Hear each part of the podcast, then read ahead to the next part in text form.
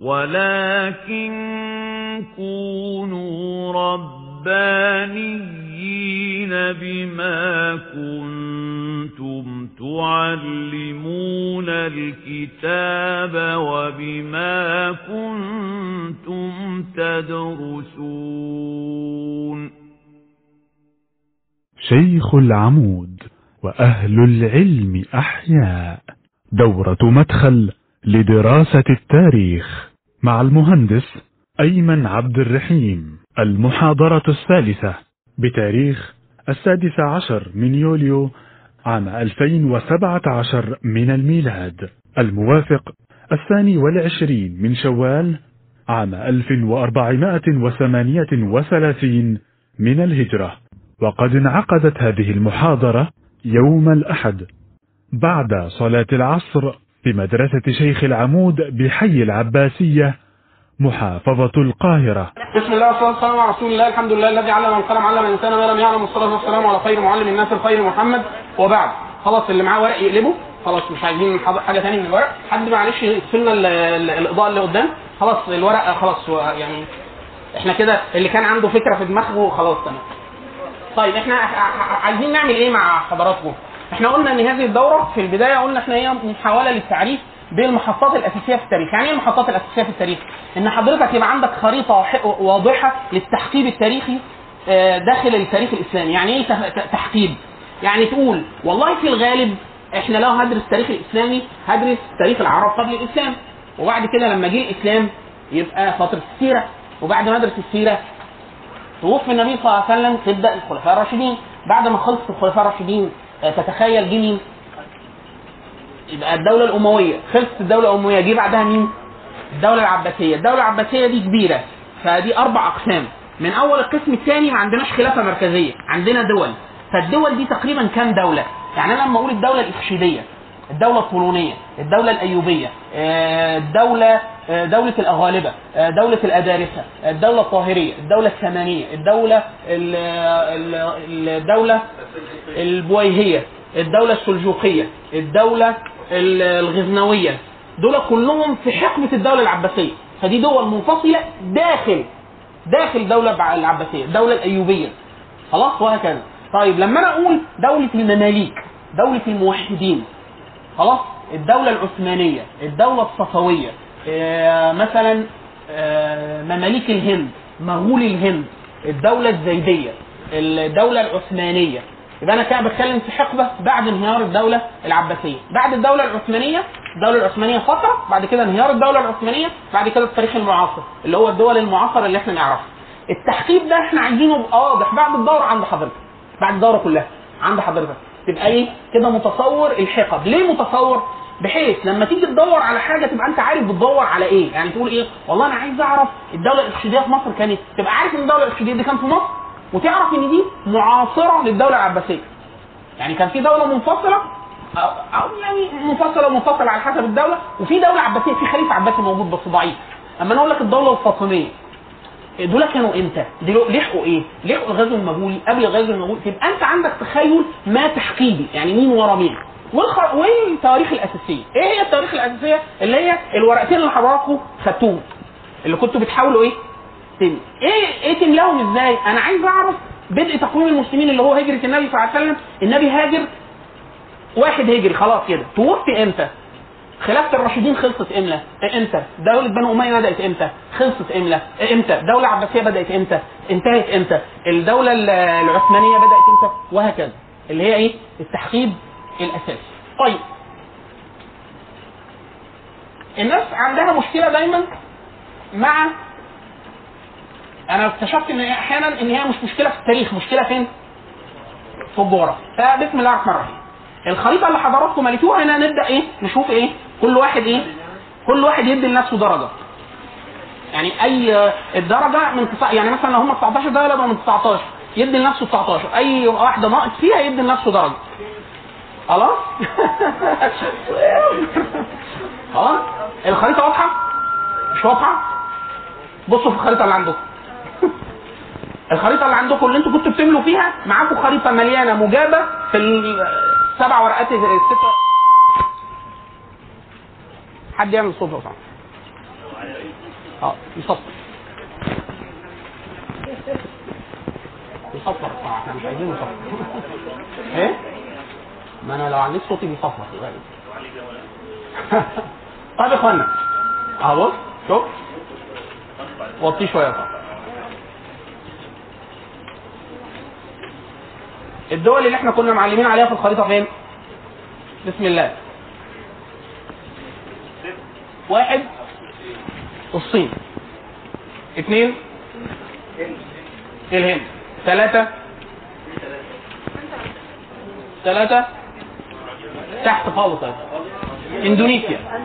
إحنا الدول اللي حاطينها دي دول العالم الإسلامي. الخريطة اسمها تحت إيه؟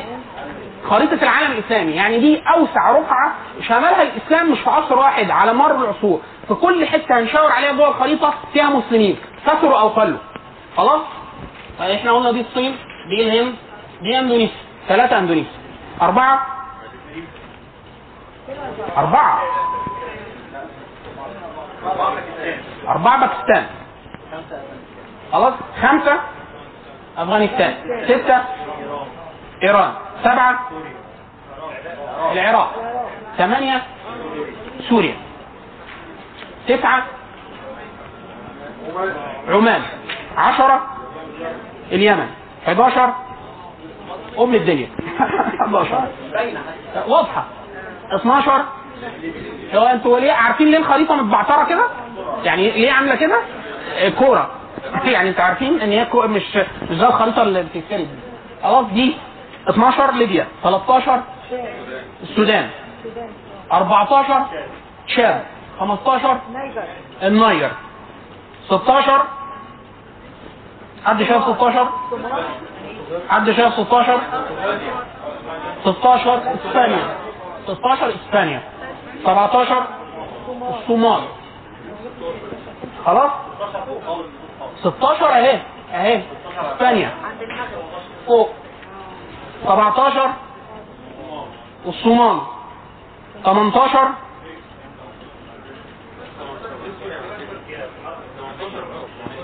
لا لا. سوريا 8 مم. آه، 19 طيب. ماليزيا. حد لاقي 18 إيه؟ آه. تركيا آه تركيا.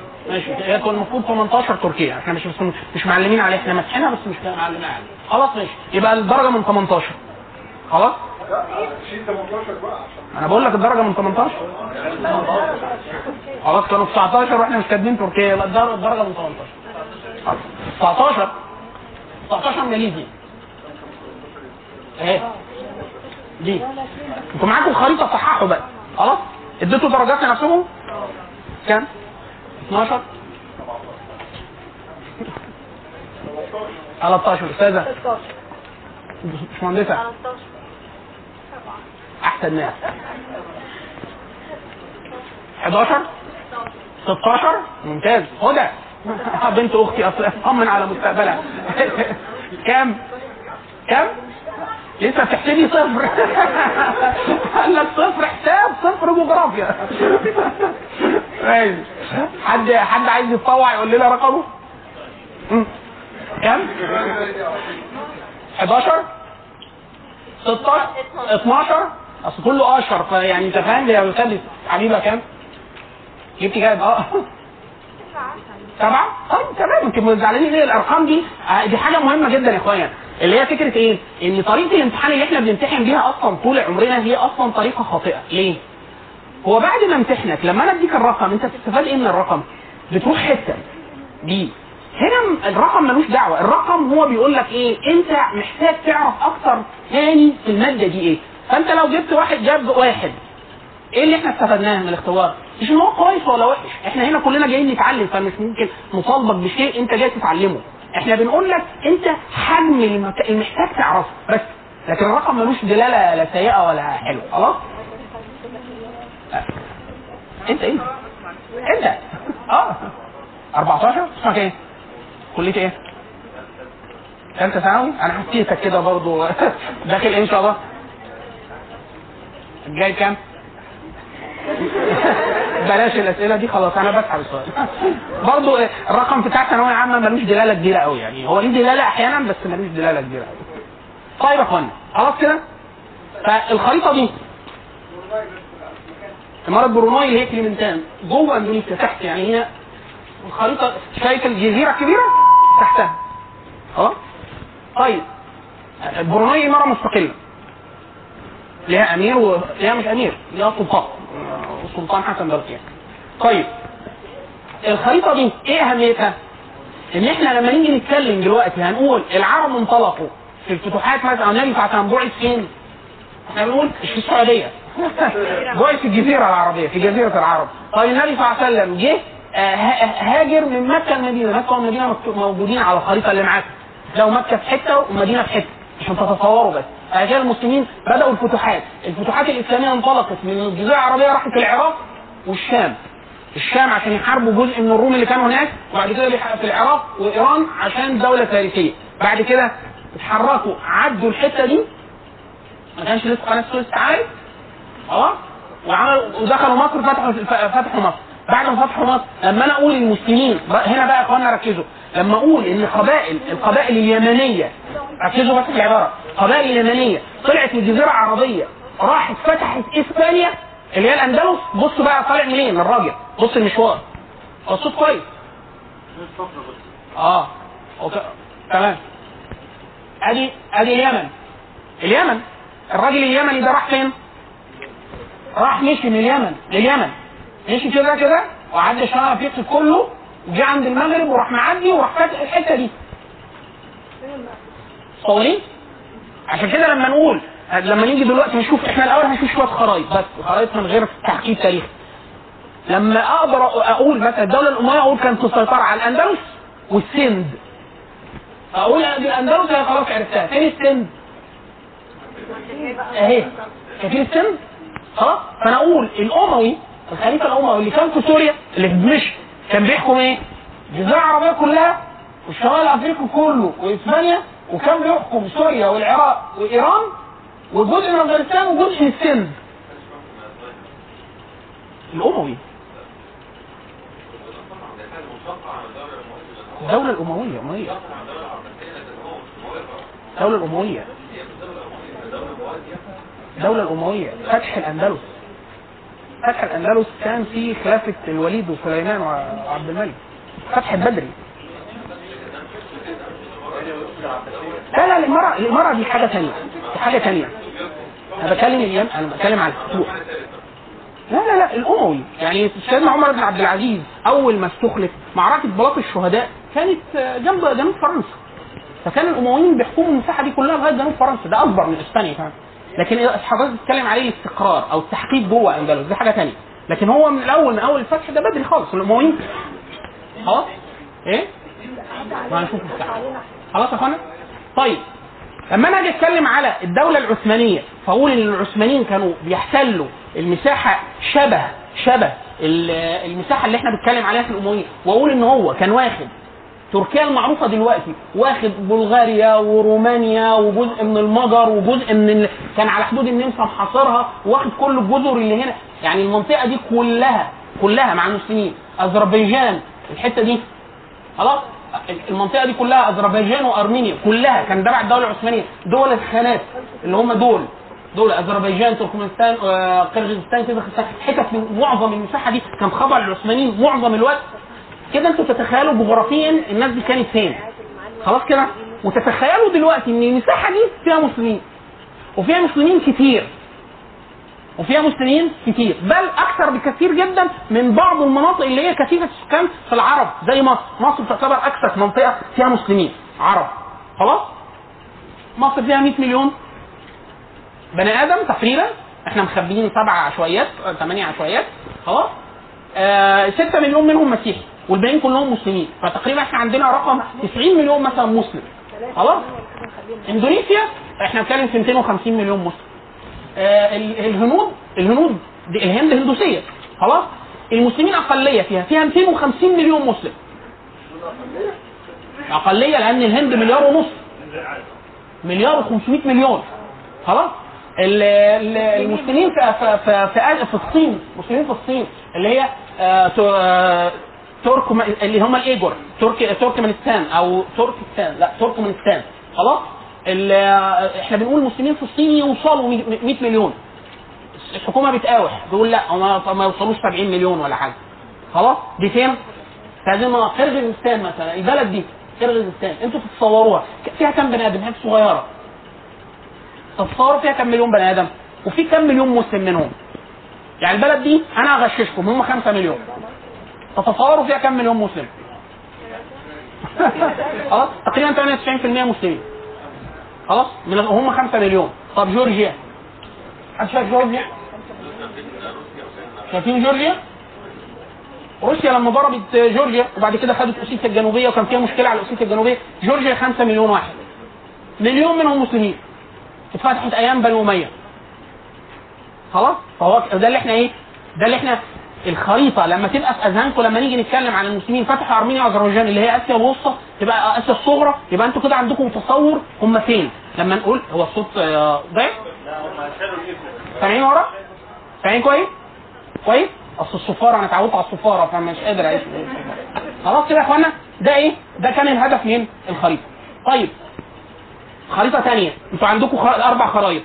الخريطه الثانية اللي هي خريطة الفتوحات الإسلامية. إيه إيه؟ منين؟ يعني منين؟ آه الأربع خرائط من الكتاب اللي إحنا يمكن إحنا عليه المرة اللي فاتت وقلنا إيه؟ قلنا مستحب. قلنا كده؟ قلنا كتاب اسمه إيه؟ مقدمة قصيرة جدا التاريخ الإسلامي بتاع آدم جي سيلفرستاين قلنا تقروا من 22 تقريبا لصفحة 60 أو من 25 ل 55 حاجة كده.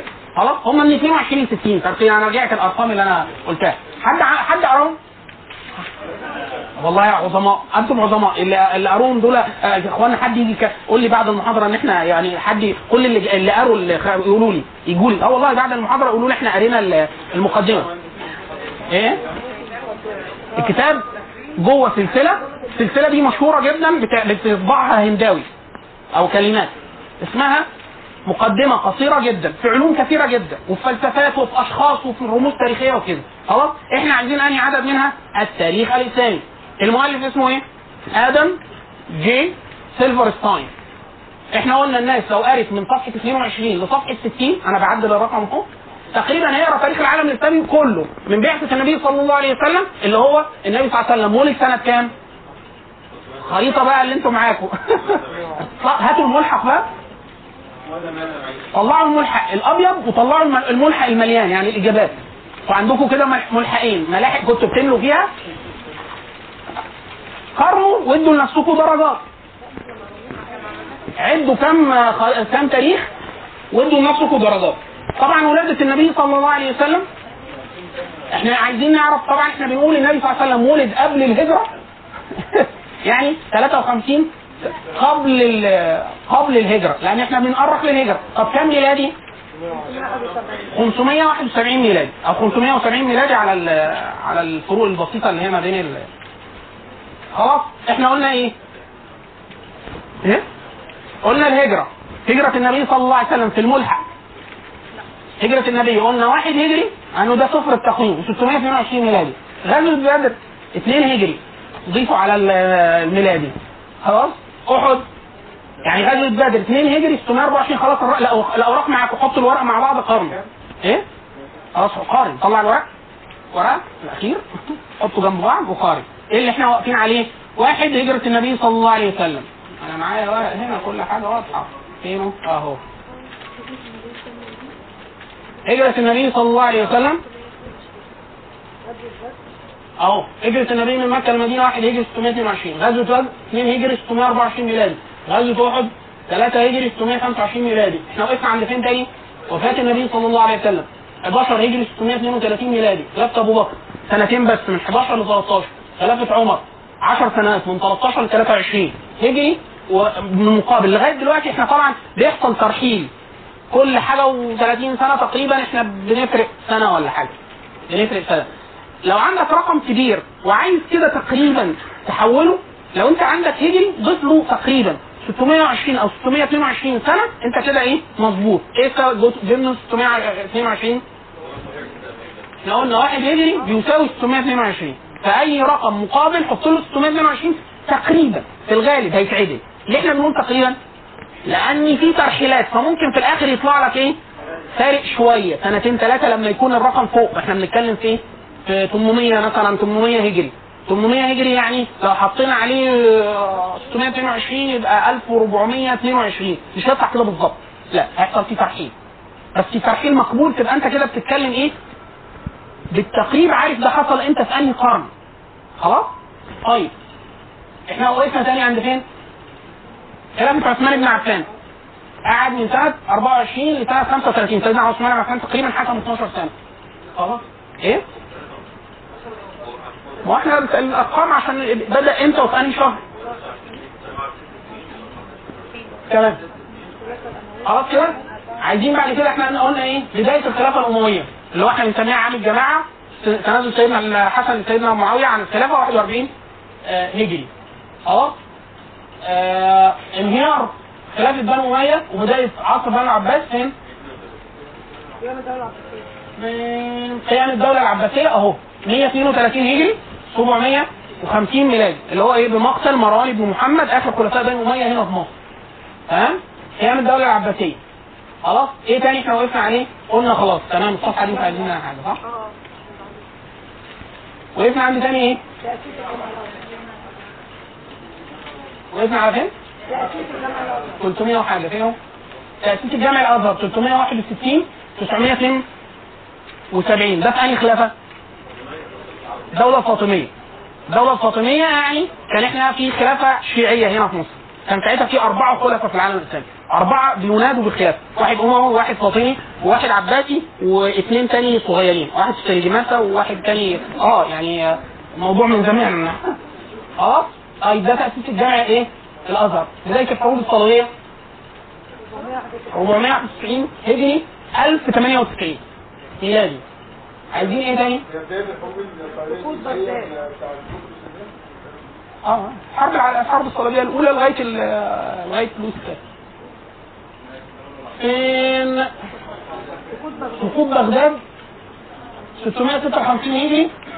1258 ميلادي خلاص ده يعتبر بيؤرخ بيه بنهاية الدولة العباسية. في ناس من سلسال بني العباس قعدوا تاني آه في ناس آه في شك فيهم آه في شك فيهم فإحنا بنقول 656 تقريبا كده مفيش دولة عباسية تقريبا مفيش دولة عباسية. بعد كده في إيه؟ في مماليك وأمور أخرى. خلاص؟ طيب فتح القسطنطينية. 857 هجري 1453 ميلادي.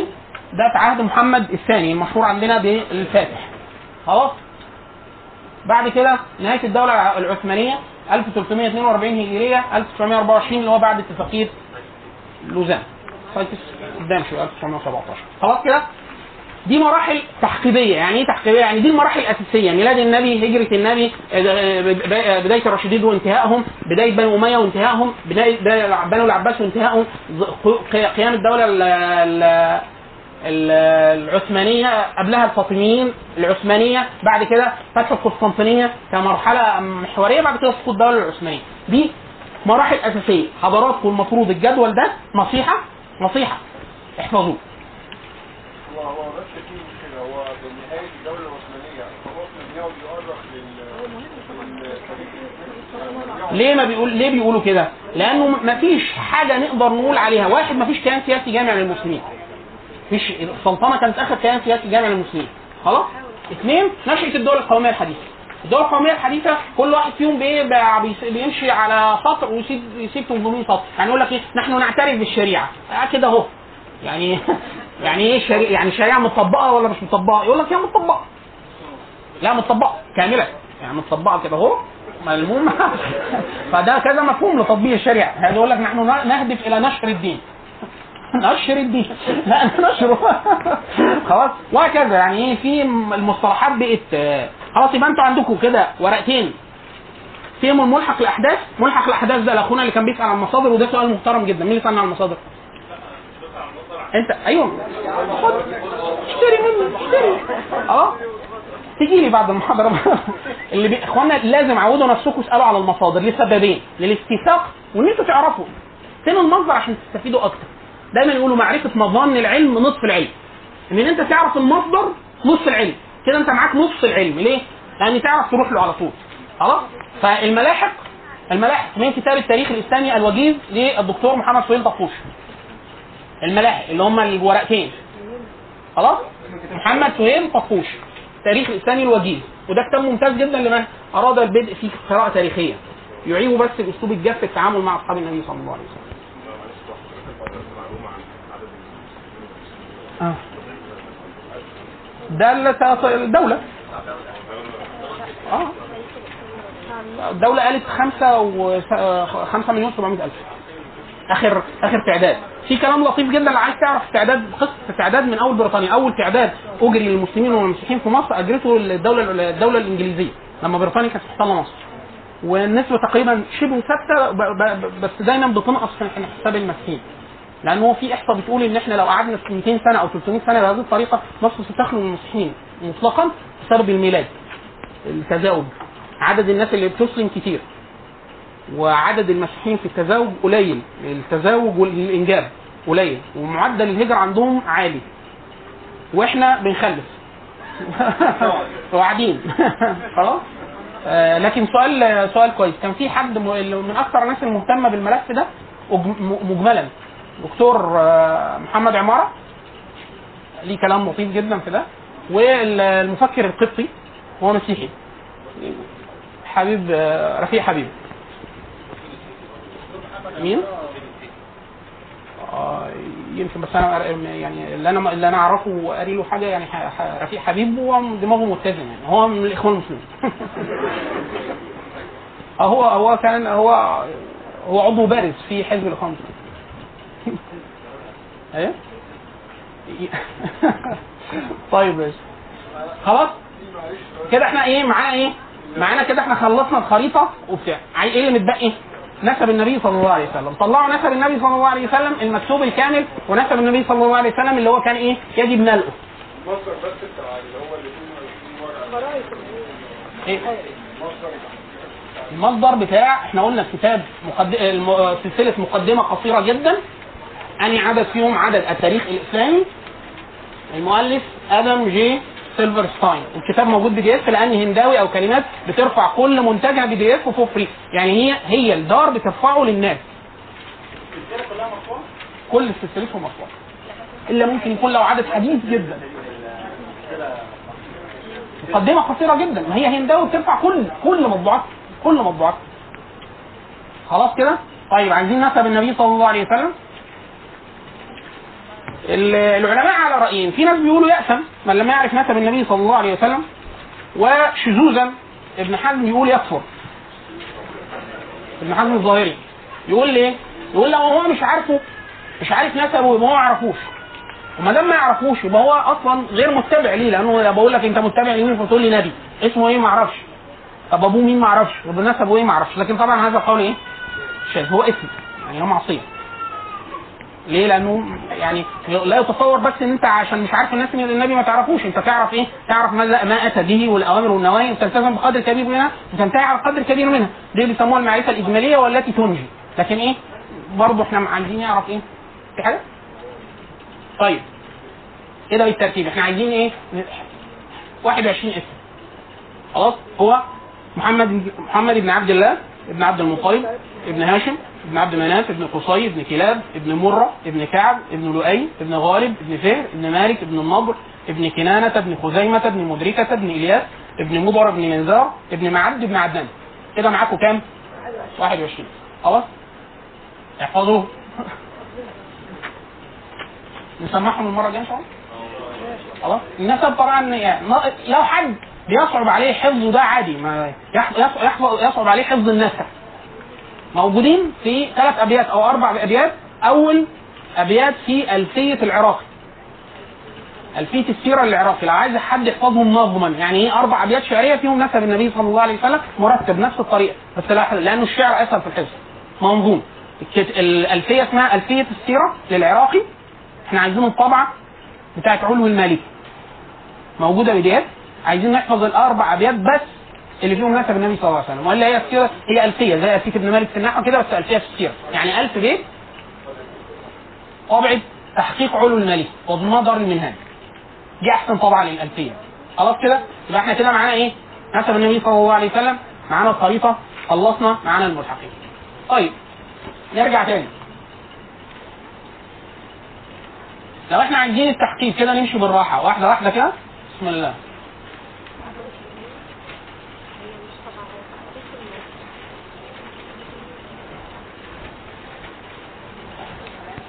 اللي هي الخريطة بتاعت الفتوحات الإسلامية الأولى. حضراتكم معاكم خريطة؟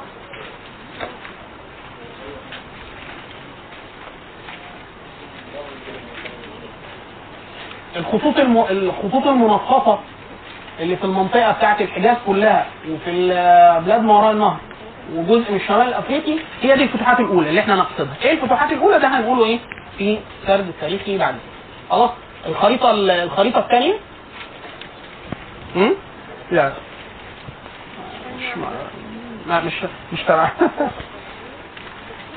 ال- العالم الإسلامي عام 1100 تقريبا ده قبل الغزو المغولي تقريبا بكام سنة؟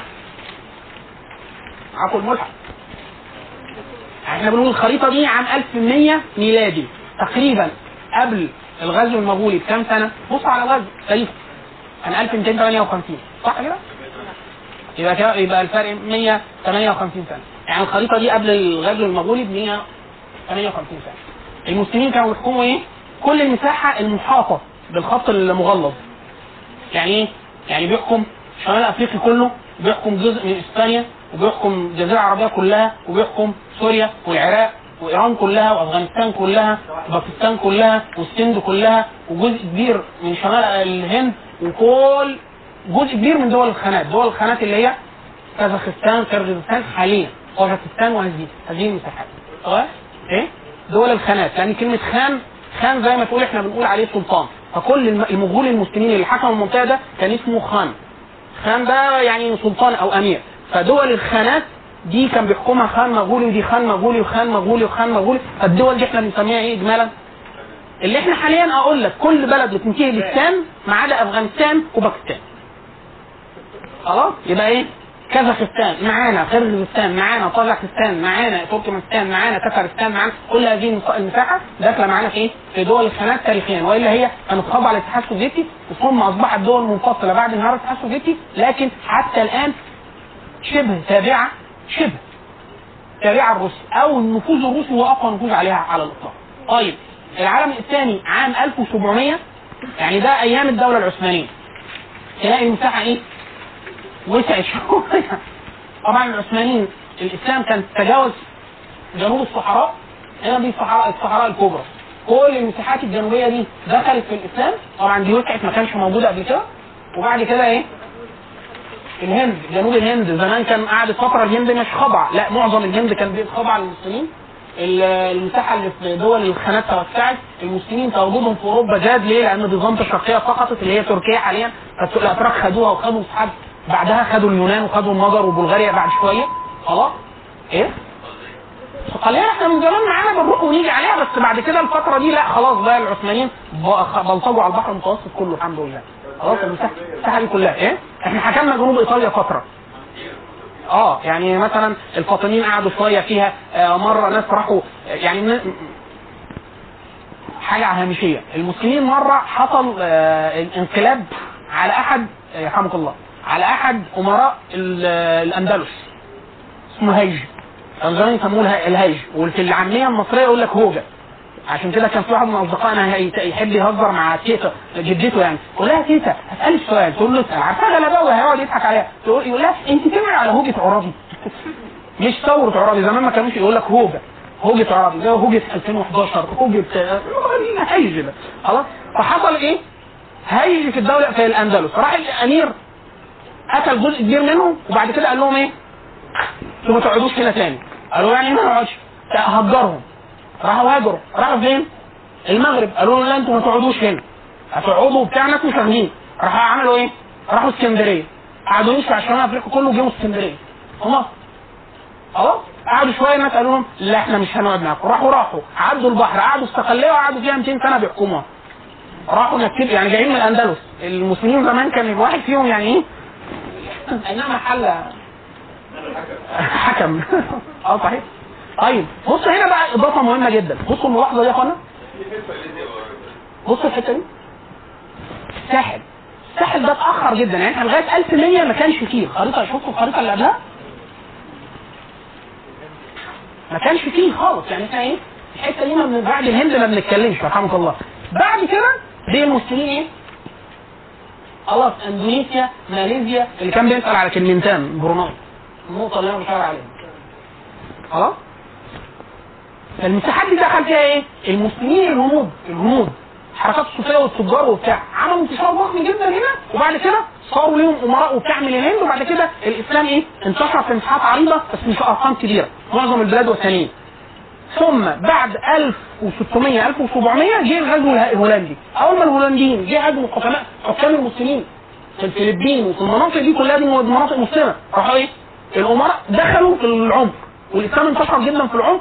ال- الاستعمار طلع وكان نسبه المسلمين 98% من اندونيسيا الاستعمار دخل كان المسلمين ما يزيدوش عن 15% من اندونيسيا يعني كان سبب الاستعمار الانتشار الضخم جدا للاسلام كده كده خلاص دول دخ- دخلوا معانا في الخريطة الاسلاميه عشان كده إحنا حاليا لما أقول لك المسلمين تتصور معانا إيه؟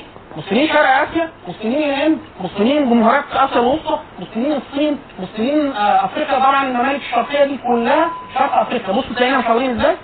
شايف الخط ال- المعرض؟ واخد الساحل بس ليه؟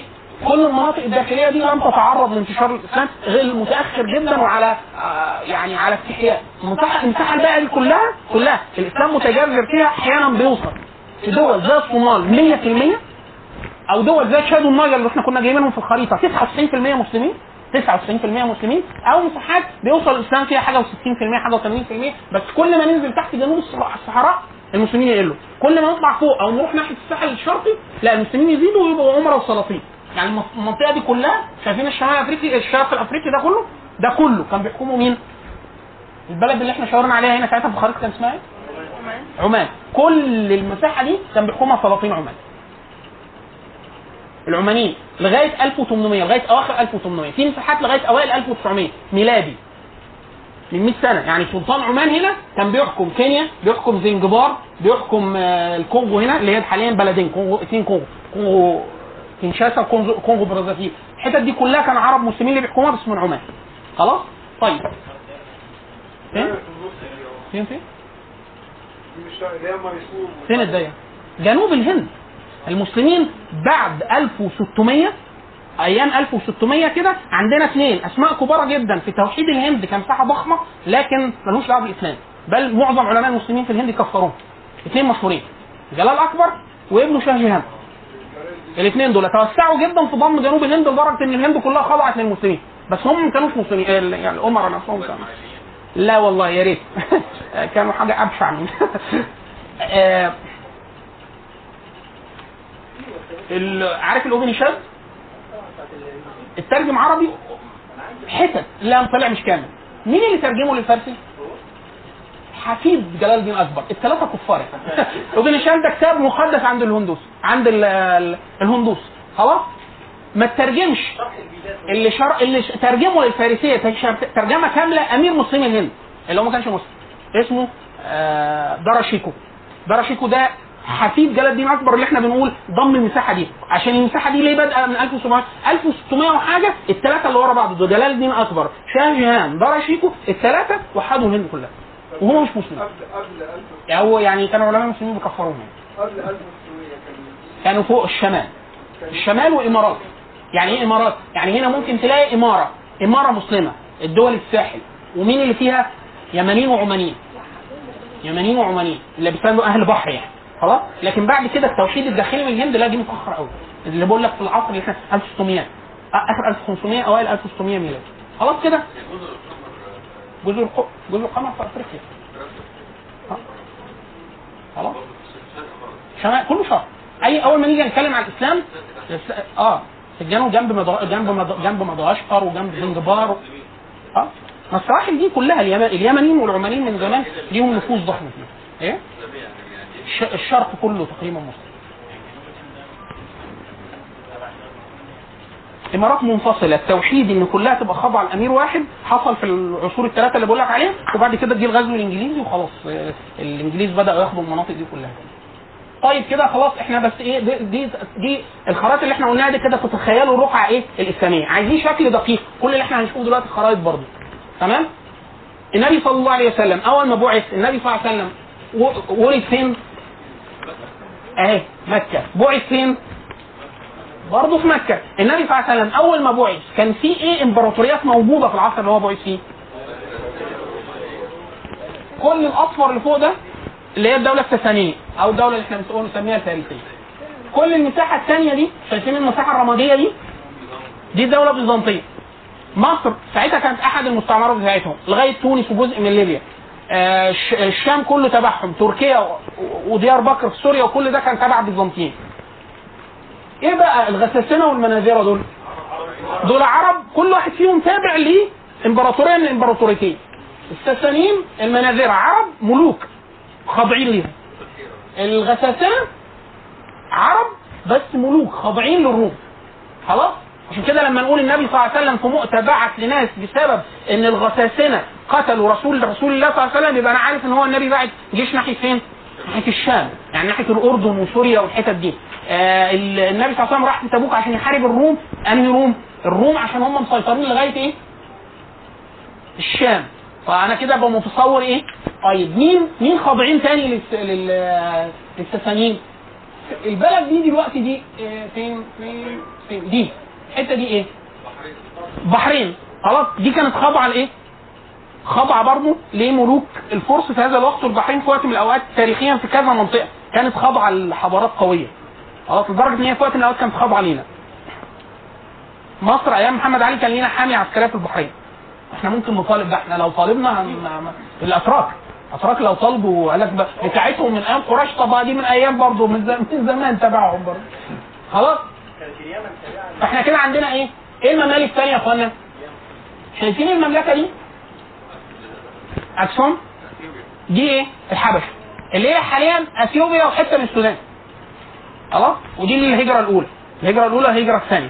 إحنا عندنا الهجرة الثالثة للمدينة الهجرة الأولى الحبشة الهجرة الثانية الحجر يبقى هم بي... لما بقول لك واحد هاجر راح الحبشة يكون عمل إيه؟ هو من مكة. راح مشي كده لغاية البحر وراح راكب حاجة وديته فين؟ الحبشة. خلاص طبعا ده اليمن في كم كان في ملوك هنا. عمان كان في ملوك هنا البحرين كان في ملوك هنا. ليه؟ ليه إحنا بنقول كده؟ عشان كده لما النبي صلى الله عليه وسلم يبعت رسل للملوك راسل دول. في حروب الردة لما نقول ذوي التيجان ارتدوا بتاع وسيدنا أبو بكر بعت لهم ناس يبقى بعت لدول. يبقى بعت للبحرين وبعت لعمان وبعت لليمن وهكذا. خلاص؟ دي الخريطة اللي أنتوا إيه؟ تتخيلوا شكلها إيه. معاك ورق؟ تاخد نسخة قول سؤالك. لا أنا مش فاكر اسم مش مش, مش فاكر اسمه لكن المناذره عموما هم دول الملوك المنطقة اللي النبي راسلهم آه راسلهم. راسل إيه؟ كل الملوك اللي في ملوك خاضعين لحد لا خلاص خاطب مين؟ ممكن يعني مثلا النبي صلى الله عليه وسلم آه في ملوك خاطب خاطب خاطبهم آه يعني تبعا تبعا وإن كان خاطب اللي يرأسه زي مين؟ زي مصر بعت للمقوقس بالرغم إن هو بعت مين؟ بعت لقيصر يعني هو بعت لإمبراطور الروم بعت له هو كان في الشام بس بعت برضه مقوقس مصر ليه؟ ملك ملك كلمه البحر البحرين بعت له واحد الم- وهكذا خلاص؟ ما هو كل دول بينتسبوا للمنابر خلاص؟ طيب كده الشكل صنع مش للدرجة دي مش مش مساحة دي لأن الفرس كانوا بيزيدوا ويقلوا بسبب حروبهم مع مين؟ مع الروم وراهم كان في امبراطوريتين ضخمين بس إحنا دايما ما بنحطهمش في الخريطة الإسلامية لأن المسلمين ما تعرضوش ليه ما تعرضوش لهم في, في الأول يعني. آه وراهم مين؟ الهند والصين. الصين المغول بعد كده هيبدأوا قوه عظمى بعد كده. طيب لما أنا أقول النبي صلى الله عليه وسلم وحد الجزيرة العربية توفي يبقى أنا كده النبي صلى الله عليه وسلم الإسلام موجود فين؟ في الجزيرة العربية بس لما أنا أقول في, ع- في, في نهاية عهد أبو بكر الصديق ال- الجيوش الإسلامية راحت ناحية العراق والشام يبقى كده أنا بتكلم فين؟ في حد بيتحرك الناحية دي وناس من الناس بتتحرك إيه؟ في الناحية دي. خلاص؟ اللي هو الشكل إيه؟ ده. نهاية خلافة أبو بكر الصديق نهاية خلافة أبو بكر الصديق. المساحة دي كلها جزيره عربية خاضعة لسيدنا أبو بكر الصديق وبيبعت جيوش فين؟ في العراق والشام. خلاص؟ دي بداية خلافة عمر. انتهت خلافة عمر بن الخطاب. كانت المساحة سيدنا عمر بن الخطاب جيوش المسلمين خدت الشام كله خدت العراق كله اسقطت فارس وما كانش خلاص ما فيش كسرى تاني. خلاص وانزاحت في المساحه دي كلها اللي إحنا بنسميها بلاد وراء النهر. والحته بتاعت السند اللي هي باكستان وجزء من أفغانستان حاليا. والمسلمين خدوا مصر كلها وخدوا شمال أفريقيا اللي هي برقه وكملوا على إفريقيا اللي إحنا لغاية يعني مقربين شوية على المغرب. ونزلوا آه، كل ده في خلافه عثمان بن عفان نزلوا لغاية ما صلحوا م- النوبه النوبه هيعودوا نصارى ويبقوا ممالك قوية لغاية المماليك، المماليك هيكسروا شوكتهم العسكريه بعد كده النوبيين كلهم هيخشوا في الإسلام، حاليا النوبة 100% مسلمين، 3 مليون ونص نوبي في مصر و10 مليون نوبي في السودان، هم حضارة قوية. في الوثنيه كانوا ملوك وحكموا مصر فترة طويلة. وبعد كده في النصرانية كانوا ملوك أقوياء. بعد كده المسلمين لم يقدروا على القتال بتاعهم. قتال مباشر. فعاهدوهم معاهدة طويلة جدا. وبعد كده سيدنا عبد الله بن الصالح أخو سيدنا عثمان عفان هو اللي فتح النوبة. وبعد كده استقروا فترة وبعد كده لغاية ما جه المماليك المماليك القوى العسكريه نزلوا بكذا حملة كسروا شوكتهم العسكريه ثم دخلوا في الإسلام بعد كده بنسبة 100% مفيش واحد نوبي تقريبا غير مسلم. خلاص؟ سواء في السودان أو سواء في مصر. خلاص كده؟ برضه نفس الخريطة هي هي اللي استلمها سيدنا علي تقريبا ما في أي حاجة في وقت سيدنا علي بسبب الاقتتال الداخلي مع الخوارج والقتال الداخلي مع جيش الشام. بعد كده دي شوفوا الخريطة اللي حصل لها يا إخوانا. ملاحظين؟ الخريطه بتكبر خريطة العالم الاسلامي إيه اللي حاصل؟ إيه اللي حاصل؟ المسلمين كملوا الشمال الافريقي كله وخدوا الأندلس؟ خلاص إحنا كده بنتكلم على بنو أمية. بنو أمية يعني بسم الله عليكم من 41 ل 132 هجري وتوسعوا. شايفين المساحه ال- بتزيد برضه المساحة الجنوبية هنا. وبعد كده المساحة إيه؟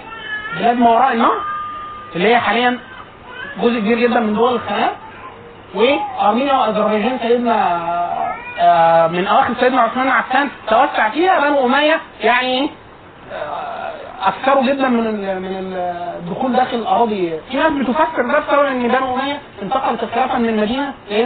الشام. فهو هنا هنا. فقال لك أنا ما ينفعش حد يبقى قاعد جنبي هنا. آه فأدي بيزنطه اللي هي قسطنطينيه اللي هتسقط بعدين خالص. فهو إيه؟ حربه معظمها عايز يؤمن هذه المساحة اللي إحنا بنسميها آسيا الصغرى. طيب؟ الدولة العباسية تقريبا ما فيش أي زيادات آه، مهمة. زيادات مهمة يعني مساحات كبيرة. دخل في في داخل العالم الإسلامي في دولة آه، في دولة بنو العباس. بعض الدول منفصلة يمكن تحت خالص آه، وفي الغالب هتبقى شيعية يعني. طيب؟ الدولة العثمانية الإضافة اللي عملها العثمانيين الإضافة الضخمة لل- لل- لل- للخريطة الإسلامية إيه؟ إن هم أوروبا هم طبعا المنطقة دي كلها كلها دي اللي إحنا بنسميها حاليا ديار بكر والأناضول المساحة دي كان فيها السلاجقة أمراء من آخر الدولة الع- العباسية العثمانيين ظهروا في نفس المنطقة ورثوا ترا- تراث السلاجقة وبعد كده عملوا إيه؟ عدوا المساحة الصغيرة دي اللي هي اسطنبول اسطنبول خدوا اسطنبول وبعد كده إيه؟ خدوا.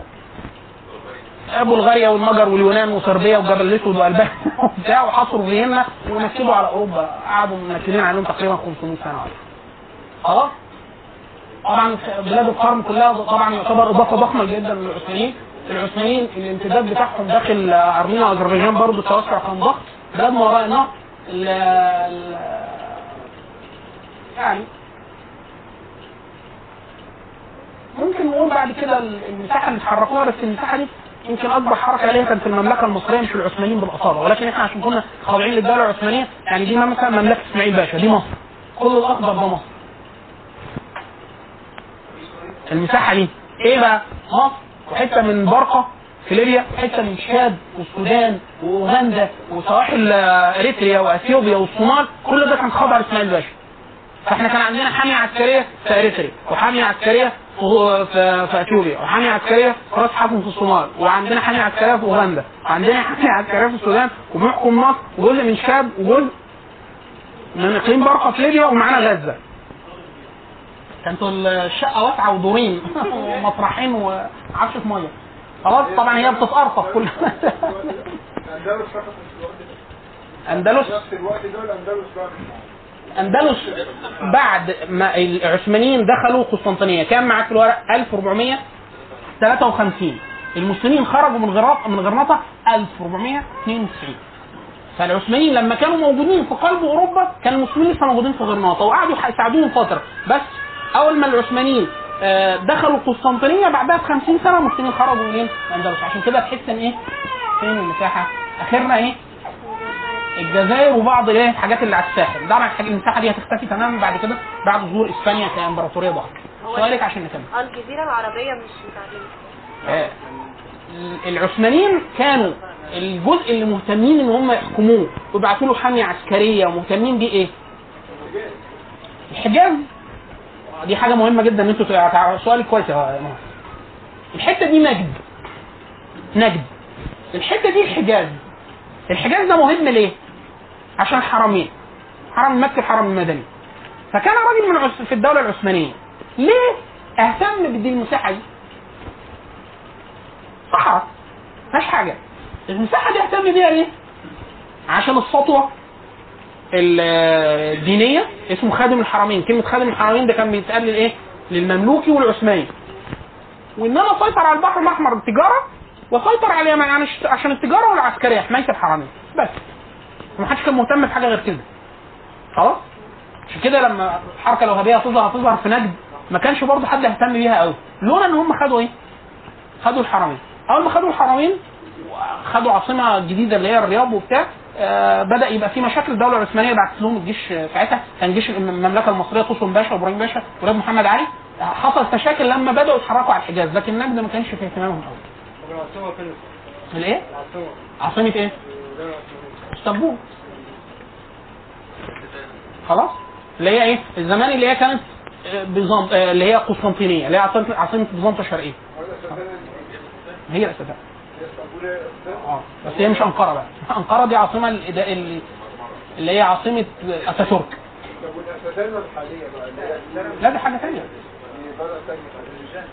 لا دي حاجة ثانية إحنا بنتكلم على اساسانه اساسانه الدولة العثمانية. الاساسانه هي إسطنبول يعني إحنا بنتكلم على حاجتين حاجة واحدة تقريبا طيب خلاص كده يا أخوانا.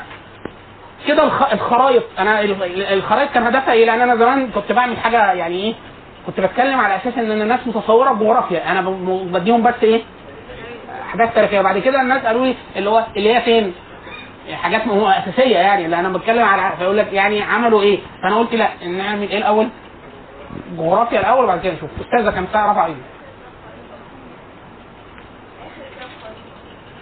مالهم كل الخرائط الملونة كل الخرائط الملونة من اكتبي كده. أطالس المغلوث دكتور سامي المغلوث دكتور سامي المغلوث ميزته إنه عامل إيه؟ عامل حركة 12 أو 15 أطلس. الراجل ده كسبان فيكو ثواب. ليه كسبان فيكو ثواب؟ عشان فكرة الجغرافيا مع التاريخ. لأن أنت لو حد كلمك في التاريخ لوحده فعلا أنا اكتشفت إن الناس الجغرافيا هي المشكلة مش التاريخ. أحيانا حتى الناس بيقولوا هي التاريخ إيه؟ هو ذكر الجغرافيا الماضية. يعني التاريخ هو الجغرافيا الماضية. أطالس المغلوث كم أطلس ده؟ أطلس الأطلس التاريخي للسيرة النبوية. ده أطلس. في سيرة النبي صلى الله عليه وسلم. في أطلس تاني إيه؟ أطلس خلافه أبو بكر. بعد كده أطلس حروب الردة. بعد كده أطلس خلافة عمر. بعد كده أطلس عثمان بن عفان. أطلس علي بن أبي طالب. بعد كده أطلس الفتوحات الإسلامية. بعد كده أطلس أطلس الدولة الأموية. بعد كده أطلس الدولة العباسيه بعد كده أطلس المماليك بعد كده أطلس الحملات الصليبية على المشرق الإسلامي بعد كده أطلس الدولة العثمانية. وبعد كده ليه أطالس عن اطالس القرآن والأمم المذكوره في القرآن وبتاع كذا أطلس ثاني لكن دول الأطالس التاريخيين مفيدين جدا. خلاص كلهم موجودين PDF خلاص ممكن نعمل فيكم حاجة لطيفة برضو يعني إيه إضافات نضيفها على الدورة بحيث نريحكم شوية. لو ده متيسر بالنسبة لكم أو حاجة زي كده بسعر التكلفة. السدايه دلوقتي كام بكام 70 قرش البيضة بقت أغلى من السي دي إيه؟ نقول 5 جنيه. خلاص؟ السدايه تقريبا سي دي أو DVD على حسب سعره. يديكوا سي دي؟ برضه اعدادكم بسعر التكلفة هتكلف جنيه تدفعوا جنيه عايزين تدفعوا 2 جنيه مفيش مشاكل. 3 جنيه ماشي نحط السهم العلمي يعني اللي براحتكم خلاص؟ 10 جنيه نحط ده السهم العلمي حاجة كده. في إيه على الأطل... نحط على إيه على السدايه نحط كل أطالس المغلوث نحط كل الم... كتب التاريخ اللي إحنا عايزين نحكوا عليها. خلاص؟ بحيث يبقى الأطالس موجود. الأطالس الجداول كل الحاجات دي إحنا رافعين قاطعينها من كتب. يعني أنا قاطع كل الحاجات الورق اللي بصوره مفرد ده من كتب. قطعها من مثلا من 20 كتاب جداول لوحدها بتاع. فبرضه نسلمها لكم لوحدها بحيث واحد يقول لك أنا مش عايزهم ورق. عايزهم بي دي فياخد السي واطبع أنت ده براحتك كده ماشي خلاص كده؟ تمام. الابتدائيه ب 50 جنيه. اطلس التاريخ الإسلامي بتاع حسين مؤنس. يعتبر هو أم الباب. يعني أهم اطلس عملوه المسلمين في التاريخ المعاصر. حتى الدكتور سامي مغلوث كل اطلسه بينقل من حسين مؤنس. فحسين مؤنس هو الاطلس الأهم. في اطلسين مهمين جدا يا إخوانا. ثلاث اطالس غير المغلوث مهمين جدا. جدا. لأي واحد مسلم معاصر اطلس التاريخ الإسلامي بتاع حسين مؤنس. اللي بيقول عليها أخونا راجل واطلس الحضارة الإسلامية بتاع الدكتور إسماعيل راجل فاروق ودكتورة لمياء زوجته الله يرحمها. اطلس الحضارة الإسلامية. ليه اطلس الحضارة الإسلامية؟ اطلس حسين مؤنس جغرافيا وتاريخ. حلو جدا. إيه العملة اللي كانت في الوقت ده وشكلها إيه؟ العمارة. كانوا بيبنوا المباني إزاي؟ الخط. النبي أيامه كان الرسل الرسائل اللي النبي بعتها لل- للملوك. كان شكل الخط مكتوب إزاي؟ خلاص فاطلس الحضارة الإسلامية كل منتج مادي مرتبط بالتاريخ الإسلامي. فالخطوط اللي كانت أيام النبي الرسائل صورة من الرسائل اللي بعتها النبي صلى الله عليه وسلم للملوك. صورة من مراسلات ال- الخلفاء الأوائل. صور العمل اللي صكت أيام عمر بن الخطاب سيدنا معاوية بن سفيان أيام الدولة الأموية أيام الدولة العباسية وهكذا. شكل المعمار شكل السفن شكل الهدوم شكل الثياب شكل وهكذا. اطلس الحضاره الاسلاميه موجود بدي بتاع الدكتور إسماعيل راجل فاروق الدكتوره لمياء زهر الله يرحمه هو كان في الأصل باللغة الإنجليزية وترجم باللغة العربية. والاطلس الاخير مين؟ في شاوي خليل. اطلس شاوي خليل. لكن لا إحنا الأطلس الثالث اللي إحنا في واطلس شاوي خليل ممتازة برضه لكن الأطلس اللي إحنا نقصده أطلس اللي هو الاستاذ أحمد عادل كمال. اسمه أطلس الفتوحات الإسلامية. هذا الأطلس يعتبر مفخره للمسلمين في التاريخ المعاصر. آه، موجود بالأردن. مش موجود بدي إف خلاص موجود بالأردن. اطلس أصل يحضر طبعا. اطلس الأستاذ أحمد علي كمال إيه اطلس في الفتوحات الإسلامية؟ إيه أهمية الأطلس عشان تبقوا برضو عارفين؟ إحنا دو إحنا في قاعدة حطيناها معرفة مظان العلم نصف العلم. يعني الأطلس اديكوا عرفتوا الأطلس. كده أنتوا قطعتوا نص الشوط. ليه؟ أطلس حسين موني آه، أطلس آه، أحمد علي كمال كل الناس كتبت عن الفتوحات الإسلامية. هو عمل إيه؟ عمل سلسلة اسمها عمل إيه؟ آه اللي هي السلسلة اسمها إيه؟ ال- آه، استراتيجية الفتوحات الإسلامية إيه الاستراتيجية؟ يقول لك ليه سيدنا أبو بكر هاجمه بالطريقة دي؟ ليه سيدنا خالد بن الوليد عمل كده؟ يعني ليه المسلمين على الناحية العسكرية واللوجستية خدوا الطريق ده مش الطريق ده؟ تشكيل القوات كان شكله إيه؟ أسماء القبائل اللي حاربت عددهم توزيعهم شكل المعركة فعمل سلسلة كده اسمها إيه الطريق إلى المدائن فتح مصر فتح الش...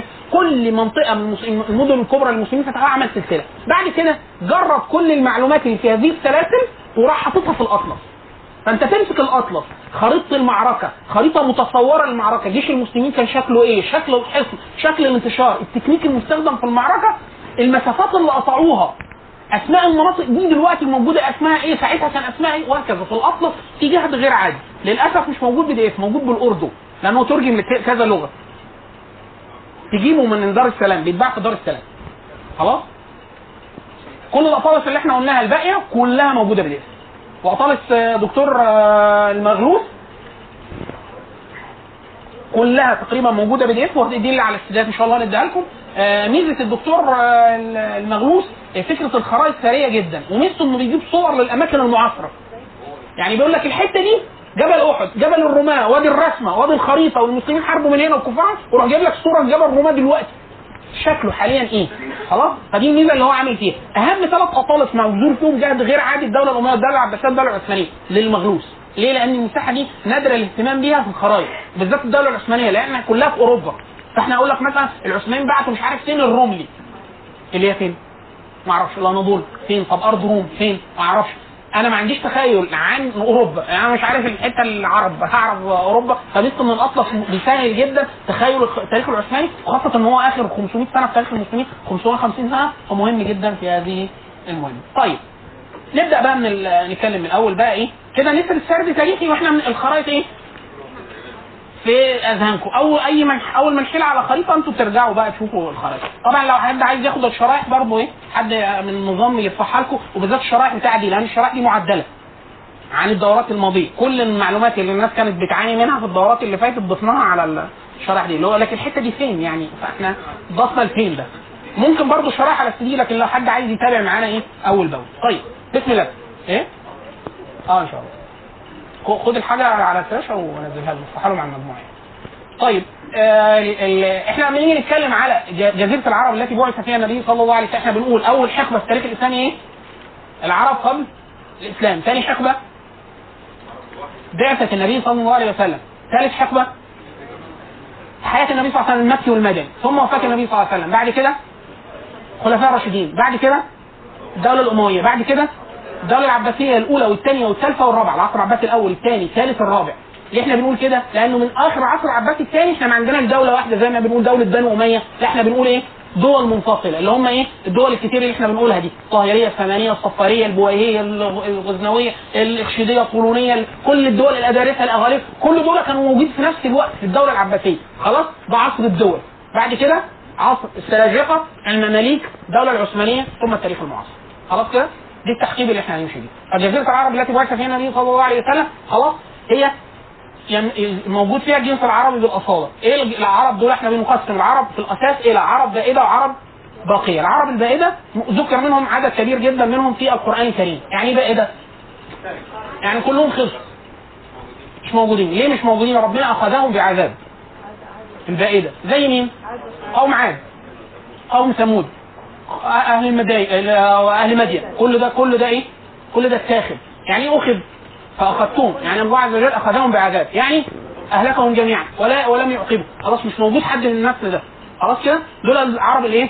البائدة. العرب الباقية إحنا عندنا عدنانيين وقحطانيين. القحطانيين هم اليمنيين والعدنانيين هم العرب الشمال. اللي منهم النبي صلى الله عليه وسلم. اللي هو مين؟ عدنان. اللي هو آخر واحد أنتوا إيه؟ موجود في نسب النبي صلى الله عليه وسلم. آخر واحد نقطع بنسب النبي صلى الله عليه وسلم. ليه النبي صلى الله عليه وسلم ثم يقول إيه؟ بعد عدنان كذب النسابون. يعني محدش رفع نسب النبي صلى الله عليه وسلم بيقين بعد عدنان. وإن كان عدنان من ولد إسماعيل وإسماعيل من ولد إبراهيم. خلاص؟ اتفضل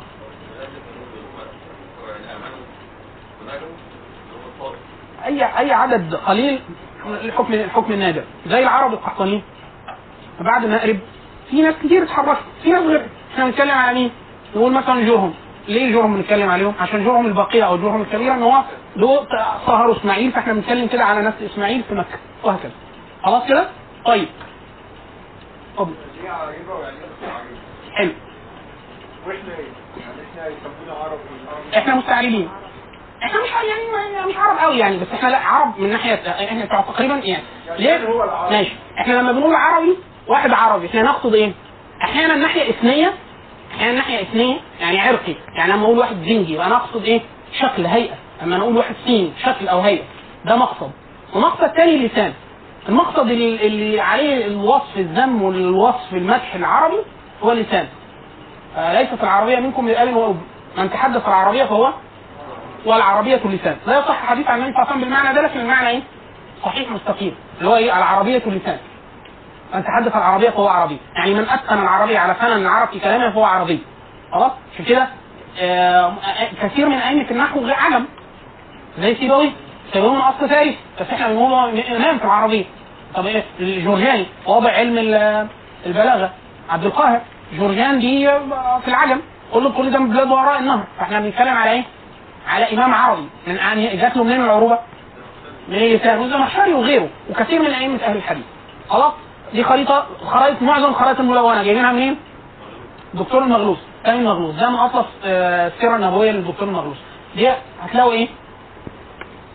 مواضع مواضع الم- المدن. قوم عاد فين؟ الأحقاف أهي. ثمود أهم. مدين فوق. مدين قوم مين؟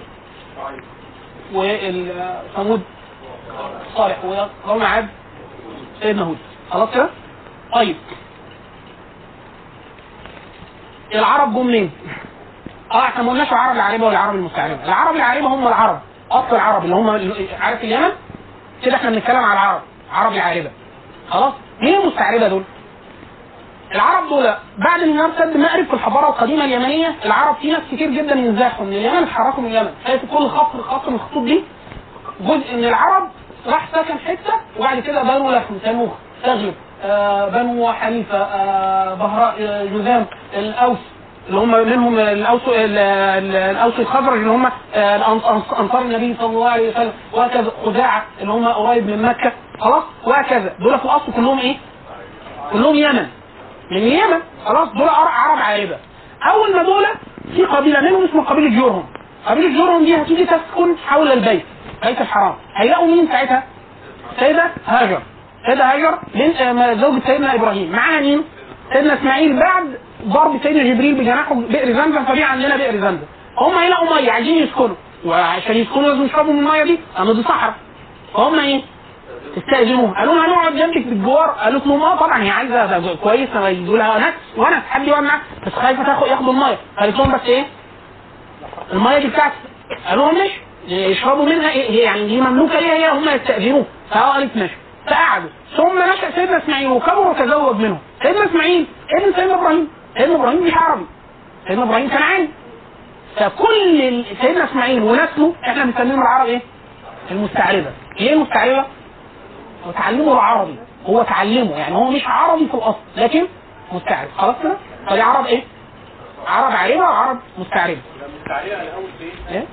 سيدنا اسماعيل ابن إبراهيم كنعان يعني الشام كنعان على مسا- المساحه أصلا. إحنا لما بنتكلم على الشام الشام والعراق تقريبا بنتكلم على مساحة. زي إحنا مثلا سيدنا عيسى كان بيتكلم إيه؟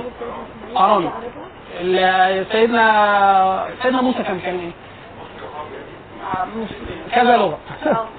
كذا لغة لأنه اتكلم كذا لغة في القصة. يعني هو كان يعرف لسان بني إسرائيل وفراعنه ولما راح انتقل لقوم مدين فكلمهم بلغة أهل مدين طب أهل مدين دول على العرب عرب في العرب الشمال. هو كان بيعرف كام لغة تقريبا والعبريه القديمة أشبه بالعربيه فإحنا بنتكلم على أشبه باللهجات. تمام كده يا أخوانا؟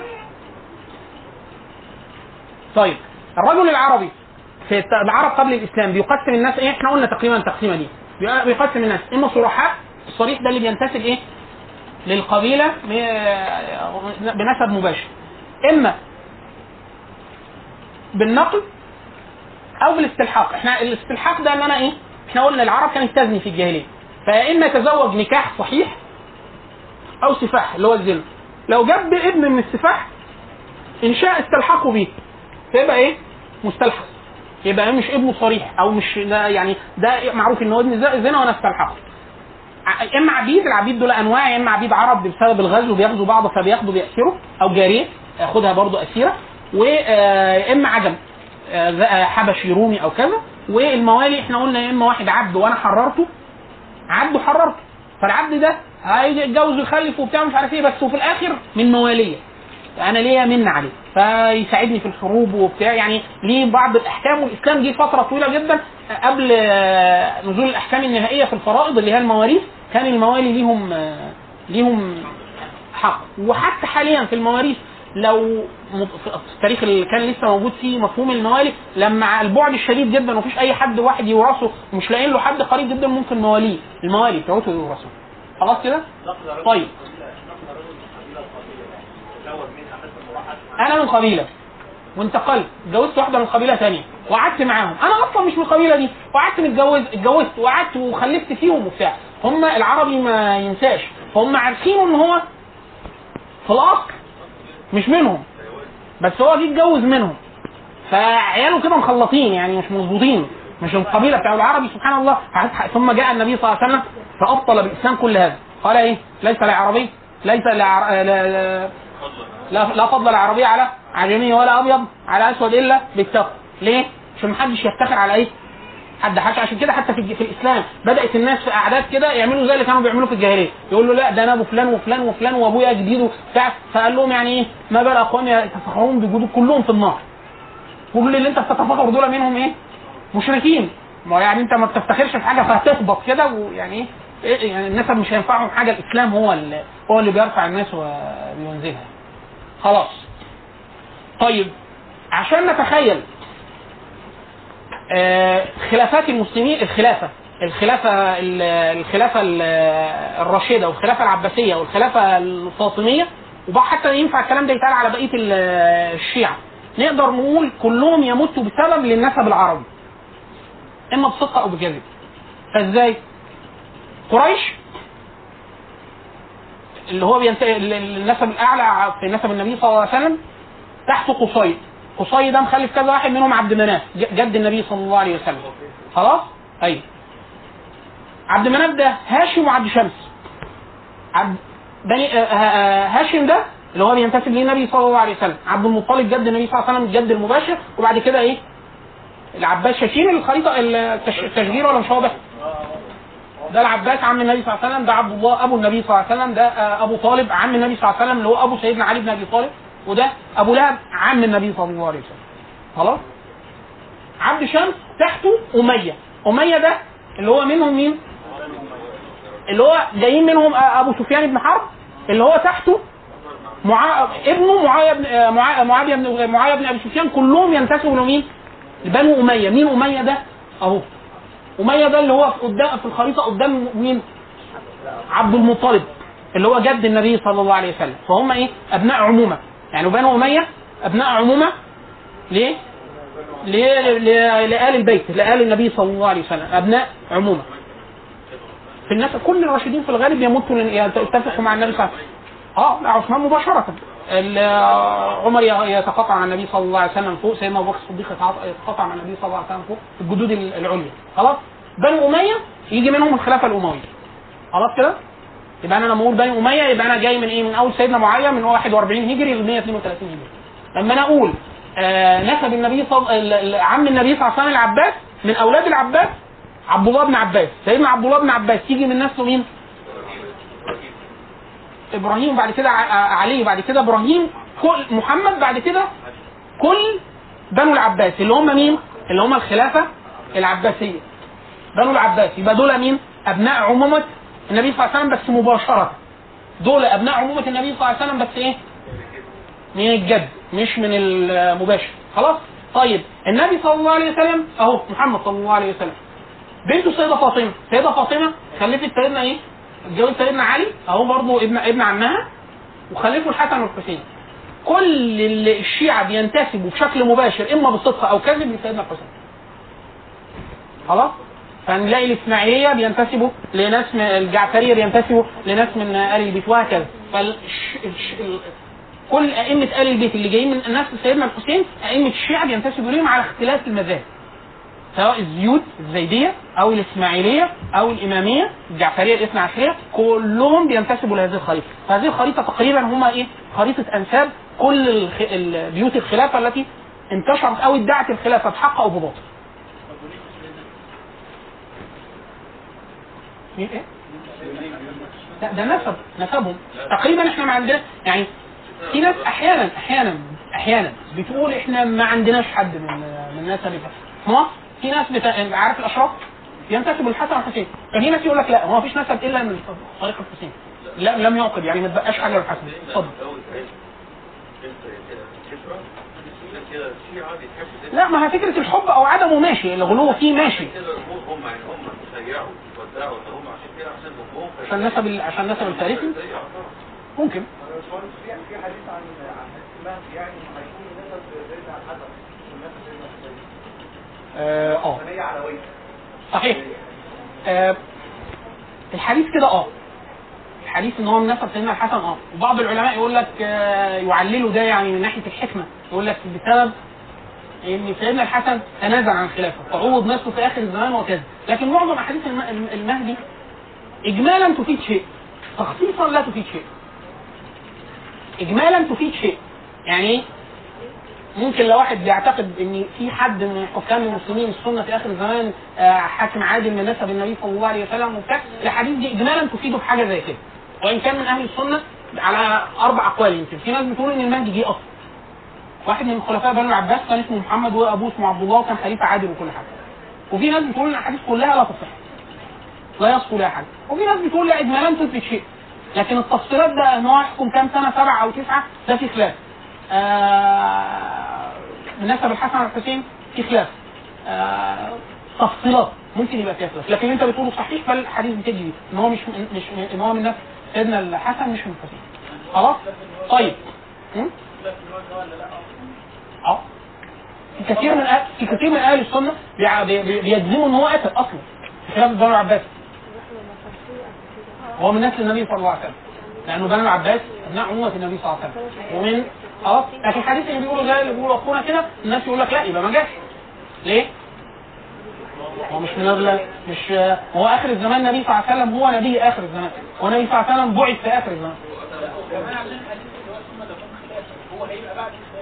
لا ده بعض الناس بتقول كده. ثم ناس ثم تكون خلاف عن منهج النبوة وفي ناس بتقول هي دي خلاف في وفي ناس بيقولوا في خلاف يكون بين ثلاثة من كلهم ابن خليفة فيقولوا لا أكيد كان في خلاف قبل. وكلها ظني عشان كده أنا بقول لك التفاصيل بقى فيها خلاف كتير. مش نقطتنا طيب إحنا لما بنيجي نقسم ال- ال- ال- ال- المساحة ال- مساحة ال- قبل مساحة حياة العرب قبل الإسلام. إيه اللي إحنا المفروض نبقى عايزين نعرفه؟ يلزمنا. إيه اللي عايزين يعرفه؟ يلزمنا في السيرة. واحد جزء من عادات العرب. عايزين نعرف عادات العرب جزء من عادات العرب. اثنين ديانات العرب. ثلاثة الحالة الاجتماعية والاقتصادية العرب كانوا بيعملوا فيه إيه؟ إيه اللي يلزمنا في ده؟ جزء منها في الحالة الاقتصادية عشان نفهم جزء كبير من تصرفات النبي صلى الله عليه وسلم. يعني النبي صلى الله عليه وسلم جزء كبير جدا من الغزوات عملوا لأسباب متعلقة بالاقتصاد. عايز كان يوقف التجارة بتاعت قريش حتى إيه؟ تتوقف عن آه، آه، الإضرار بالنبي صلى الله عليه وسلم وكذا وحتى إيه؟ الضغط عليها قد يجعلها تلين يعني وتتوقف عن أعداء النبي صلى الله عليه وسلم. فده لو أنت فهمت خريطة التجارة إنه في خريطة التجارة في معظم طرق التجارة بتاعت مكة والمدينة ناحية الشام. واليمن فالنبي صلى الله عليه وسلم لو قطع عليهم تجارة الشام وده اللي عمله. النبي صلى الله عليه وسلم ادي مكة والمدينة فوقها. فالنبي صلى الله عليه وسلم راح المدينة قطع عليهم كل طريق التجارة. عشان كده معظم إيه؟ معظم الغزوات تلاقيها إيه؟ بسبب في قوافل النبي صلى الله عليه وسلم تعرض لقافله أو حارب ناس. الناس دول كانوا بيقوا مسار التجارة بتاعت قريش وهكذا. ففي جزء كبير جدا من المغازي والسيره لا يمكن فهمه إلا بفهم خريطة التجارة اللي هي متعلقة بمسار التجارة ناحيه الشام وناحية إيه؟ اليمن والشام بالأساس. ده واحد. اثنين حاجة متعلقة بالديانات. الديانات. العرب كانوا آه تقسيمتهم الديانية إيه؟ معظمهم بيعبدوا أوثان. معظمهم بيعبدوا أوثان. عندنا أكثر من 22 وثن تقريبا مشهورين. أوثان مشهورة. يعني إيه أوثان مشهورة؟ هو في أوثان ثانية غير المشهورة؟ آه. يعني العربي لو كان مزنوق وبيعبد وثن ومسافر مش هيقدر يخلع ويمشي بيه. كبير فهو في السكة ممكن يعمل له إيه؟ حاجة بورتابل لغاية ما تفرج لغاية ما يرجع. أو ممكن يجي يعمل وثن محمول. طب لو ما لحقش يعمل وهو في الصحراء وطلبت معاه عبادة وخلاص يجيب شوية رمل يجيب يكب عليهم شوية لبن أو مية يعجنهم يعمل بيهم حاجة يعبدها وبتاع أو عجوة. يعملها تصلي ركعتين وياكلوا. عادي. خلاص؟ كذا كانوا فعلا. خلاص فعنده أوثان معظمة ليه؟ بس كل مجموعة بتعظم وثن أكثر شوية. يعني مثلا قريش اللات والعزى أكثر تعظيما ليهم من غيرهم آه، مناة بالنسبة للأوس والخزرج اللي هم أنصار النبي صلى الله عليه وسلم بعد كده خلاص وهكذا اليمن ليهم أوثان و... يعني إيه خريطة الأوثان دي منتشرة على إيه؟ على الأسواق كل المساحات اللي فيها أسواق كبيرة فيها أوثان في الغالب لأن دايما كل الوثنيات ليها إيه؟ آه سبوبه يعني آه متعلقة. بأكل وشرب وحاجات زي كده. ده آه في حاجة دي واحد الأوثان، اثنين اختلاط العبادات الوثنية دي مع جزء مما ارسلت به الرسل. يعني العربي لو سألته قلت له انت على دين مين؟ يقول لك على دين إبراهيم. طيب إبراهيم كان بيعمل كده؟ يقول لك آه. يعني إبراهيم كان وثني؟ آه. هو يقول كده. خلاص طب البيت ده؟ يقول لك البيت اللي بناه إبراهيم. طب البيت ده البيت الحرام. يعني ده بيت يعبد فيه يقول لك الله عز وجل. طب انت بتعبد فيه؟ يقول لك الله عز وجل والأوثان دي. وليه والاوثان يقول لك دي ما, ما تقرب يعني ما نعبدهم الا الآن إلا يقربون من الله زلفى يعني هو بس مجرد واسطة بينه وبين بس مش أنا مش متخيل إن هو ده اللي خلق الكون مش ده. ده وصف يعني واسطة بينه وبين الإله.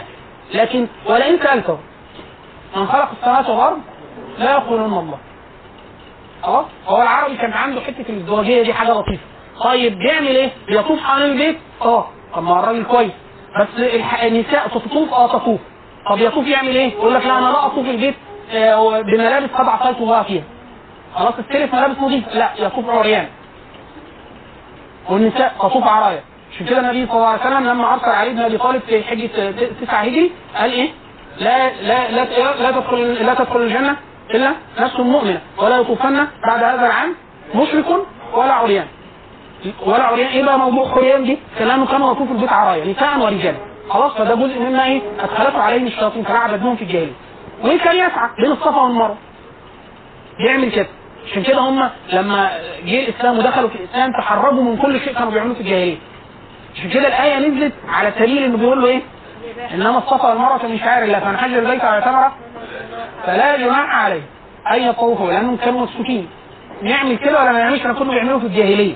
فقال لهم لا ده ينفع لأنه ده من ملة إبراهيم كانوا لخبطيشا يعني بيعملوا شوية حاجات من ملة إبراهيم الطواف ده من ملة إبراهيم والسعي من ملة إبراهيم وتعظيم البيت من ملة إبراهيم والقسم برب البيت ده من ملة إبراهيم والباقي مش من ملة إبراهيم عشان كده جزء كبير لو فهمت ده تفهم جزء كبير من نظم القرآن ليه الآيات دي بتيجي ورا الآيات دي؟ يعني رب العزة لما جه يتكلم اتكلم اتكلم وبعد كده إيه؟ سيدنا إبراهيم ده تنا- تنازع عليه العرب النصارى واليهود اللي كانوا في الجزيرة العربية قالوا له ده على فكرة هو أنت جاي بدين إيه؟ ده إبراهيم. انت أنت بملة إبراهيم. النبي قال لهم آه على مله قالوا له إبراهيم ده كان يهودي أو نصراني. والعرب قالوا له قالوا أنت جاي بملة مين؟ قالوا لهم مله إبراهيم. قالوا له إبراهيم ده كان وثني قال لهم إيه؟ ما كان إبراهيم يهوديا ولا نصرانيا ولكن كان حنيفا مسلما. هو رب العزة قطع عليهم. عشان كده تلاقي في ربع كامل أو ربعين في القرآن بيتكلم عن إيه؟ يعني يتكلم الأول عن اليهود والنصارى وبعد كده تلاقي نقل على إبراهيم. يبرئوا من شيء طب يبرئوا ليه من شيء؟ لأن هم قالوا لسيدنا محمد صلى الله عليه وسلم اليهود والنصارى ادعوا إن إبراهيم كان نصراني وهو نسله أم يقولون عشان رب العزة إيه؟ إن إبراهيم وإسماعيل وإسحاق كل دول كانوا هودا أو نصارى خلاص فرب العزة قطع عنهم هذه كل هذه الادعاءات جاية من إيه؟ من أنت معرفتك بتاريخ إيه؟ العرب قبل ففيهم قلة قليلة نصارى قلة قليلة يهود أكثرية وثنية خلاص دول إيه؟ التجميعة العامة بتاعت الحياة قبل ال- الإسلام. وقسم رابع اللي هم إحنا بنسموه إيه؟ الحنيفية أو الأحناف. دول اللي كانوا إيه؟ موحد ولا يعلم الشرائع. يعني إيه موحد؟ يعني هو ينظر بعقله وبالفطرة التي فطره الله عليها فيقول أن هذا الكون له إله ولابد أنه له خالق. ولكن هذا الإله مش هو الإله اللي بيعبدوه ده مش الوثن ده أكيد خالص. بس أنا مش عارف يعبد إزاي. عندنا نص لطيف جدا. عن قصة ابن سعيد وكان رآه النبي صلى الله عليه وسلم كان يأتي للناس في موسم الحج وهم يفعلون ما يفعلون من الشركات فيقول فيما, فيما قال فيما قال يعني يقول أين المش... أين الم... أين المعروف الذي لم يشكر؟ أين الظلم الذي لم يرفع؟ يقسم قسم قسم بالله إن لله دينا أهدى له من دينكم هذا. اللهم إني لو أعلم أن آه، لك دي- دي- دين يرضيك لاتبعت. أنا لو أعرف في دين أعرف؟ وكان ياخذ حكمة من تراب ويسجد عليها وده اللي أقصى حاجة يقدر يعملها. قبل بعثة النبي صلى الله عليه وسلم. فهو كان مؤمن إن في إله ومؤمن إن في إله واحد. وهذا الإله هو فيه آخر وأن الله عز وجل عدل. هو يقول كده أين المعروف الذي لم يشكر يعني في ناس عملت بر. يعني في ناس كانت الم- البنات وتوئدها.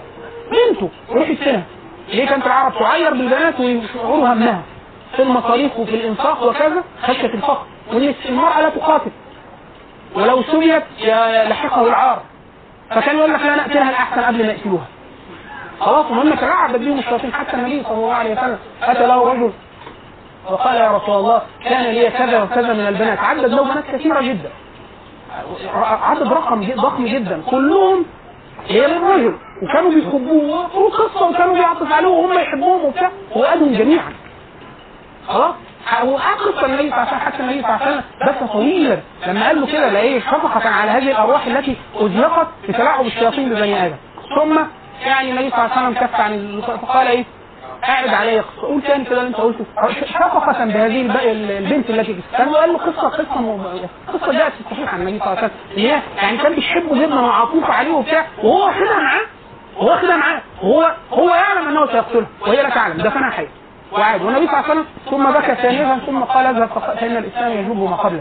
يعني كل هذا وقد وقع في الجاهلية حتى الله عز وجل حتى يلطف يعني على الناس في القرآن. قال أن من من الأشياء التي يعني ذكرت برأس في القرآن واذا الموءودة يعني الله عز وجل سيسأل كل الناس عن هذه الأشياء وما فيها الموءودة لاي ذنب قتلت. يعني إيه؟ بتلاعب الشياطين ببني آدم عندما تغفل عن وحي الله عز وجل. طيب هو الفكرة في إن ال- ال- الشيطان إذا تلاعب بالإنسان تلاعب بالإنسان سول له أشياء سول له أشياء. حتى الناس حاليا حاليا الناس في وقتين بيعملوا حتى الوقت حتى الآن موجود في الناس. آه المال نفسه كله كله. عشان كده رب العزة أيتين في القرآن تخاطب الغني وتخاطب الفقير. ولا تقتلوا أولادكم من إملاق ولا تقتلوا أولادكم خشية إملاق. من إملاق ده الفقير. فقال له إيه؟ قال له لا نحن نرزقكم وإياهم والتاني قال له إيه؟ تقتلوا أولادكم خشية واحد يقول لك أنا غني بس أنا لو خلفت كتير هتكفي فايه؟ قال له نحن نرزقهم واياكم كل مرة قال له إيه؟ انت الرازق هو اللي هيرزق فالناس سايب حاليا بناتها أولادها كلهم بقى بالطريقة دي أو وقت البنات الوقت الحي. يعني هي موجودة بس هي إيه؟ يعني إيه؟ يقطع عنها كل ما أباحه له الله عز وجل من التعليم والوعي وكذا وبتاع مش عارف إيه فيقتلها حيه يقتلها حيه ودايما يقولوا إيه؟ رب العزة ايتين في القران والفتنة اشد من القتل والفتنة يعني في أشياء أكبر من القتل الفتنة اللي هي إيه الفتنة؟ فتنة في الدين. اللي هو يقصد أن يعذب المرء ويحمل على ان يغير معتقده أو دينه خلاص؟ ففي نفس الحكاية تلاعب بالن... يعني واحد واحد متجوز ومخلف. عز وجل يسأل على هذه الذرية. وخاصة النساء. حتى النبي صلى الله عليه وسلم في آخر حياته آخر وصايا كان يصي بها الناس في حجة الوداع. وفي اتقوا الله. يعني اوصاهم بالصلاة واتقوا الله في النساء ليه؟ لأنه يعلم إن هذا الجانب الجانب الأكثر إيه؟ الضعيف اللي ممكن إن إيه؟ يعني لغاية دلوقتي حتى الآن الناس في مصر هو هو الحريم حقوق الجماعات هو ما يعملوش أي حاجة مفيدة للنساء والحاجة المفيدة ما يتكلموش فيها يعني مثلا منع النساء من الإرث هذا من عادات الجاهلية وموجود لغاية دلوقتي في كثير جدا من الآلهة في قرى الصعيد والله حتى في أحيانا في المدن يقول لك إيه الفكرة إيه؟ يقول لك طب ما إحنا بنشتغل وإحنا اللي عملنا إيه؟ في هذه القسمه قسمها الله. عشان كده رب العزة إيه؟ سماها فرائض. يعني دي فروض. الله عز وجل فرضها في القرآن. يقول لك حتى في المواريث يقول لك إيه أصحاب الفروض. أصحاب الفروض كلهم تقريبا ما عدا الأب ثلاثة. ما عدا ثلاثة عشرة أصحاب الفروض. ثلاثة ثلاثة رجال. والباقي كله نساء. كله اللي, رب العزة نص عليهم في القرآن نساء. ليه؟ في ناس يقولوا الحكمة لأن الناس في الغالب تطلع على حق النساء فيقول لك إيه ما اصحاب فروض يعني الله عز وجل لم يتكفل أحد بالقسم قسمها. هو. عشان ما حدش يتلاعب بيها. والناس بتتلاعب بيها برضه. يقول لك لا ما أو يتلاعب وياخد القسمة له أقل. بالرغم من كل كل هذه من الكبائر الموجبة للتعذيب. كلها. ليه؟ لأن الإنسان يجور في الوصية ولا يجور في الميراث. حاجة عظيمة جدا. خلاص. وهكذا. وفكرة تعامل الرجال مع النساء في الم- في المغرب. في الأغلب العام برضه فيها قدر كبير جدا من على حق النساء. ودي يعني؟ سبحان الله عظيم يعني كل ما الإنسان يبتعد عن الشريعة كل ما إيه؟ تلاقيه بيرتد للجاهلية.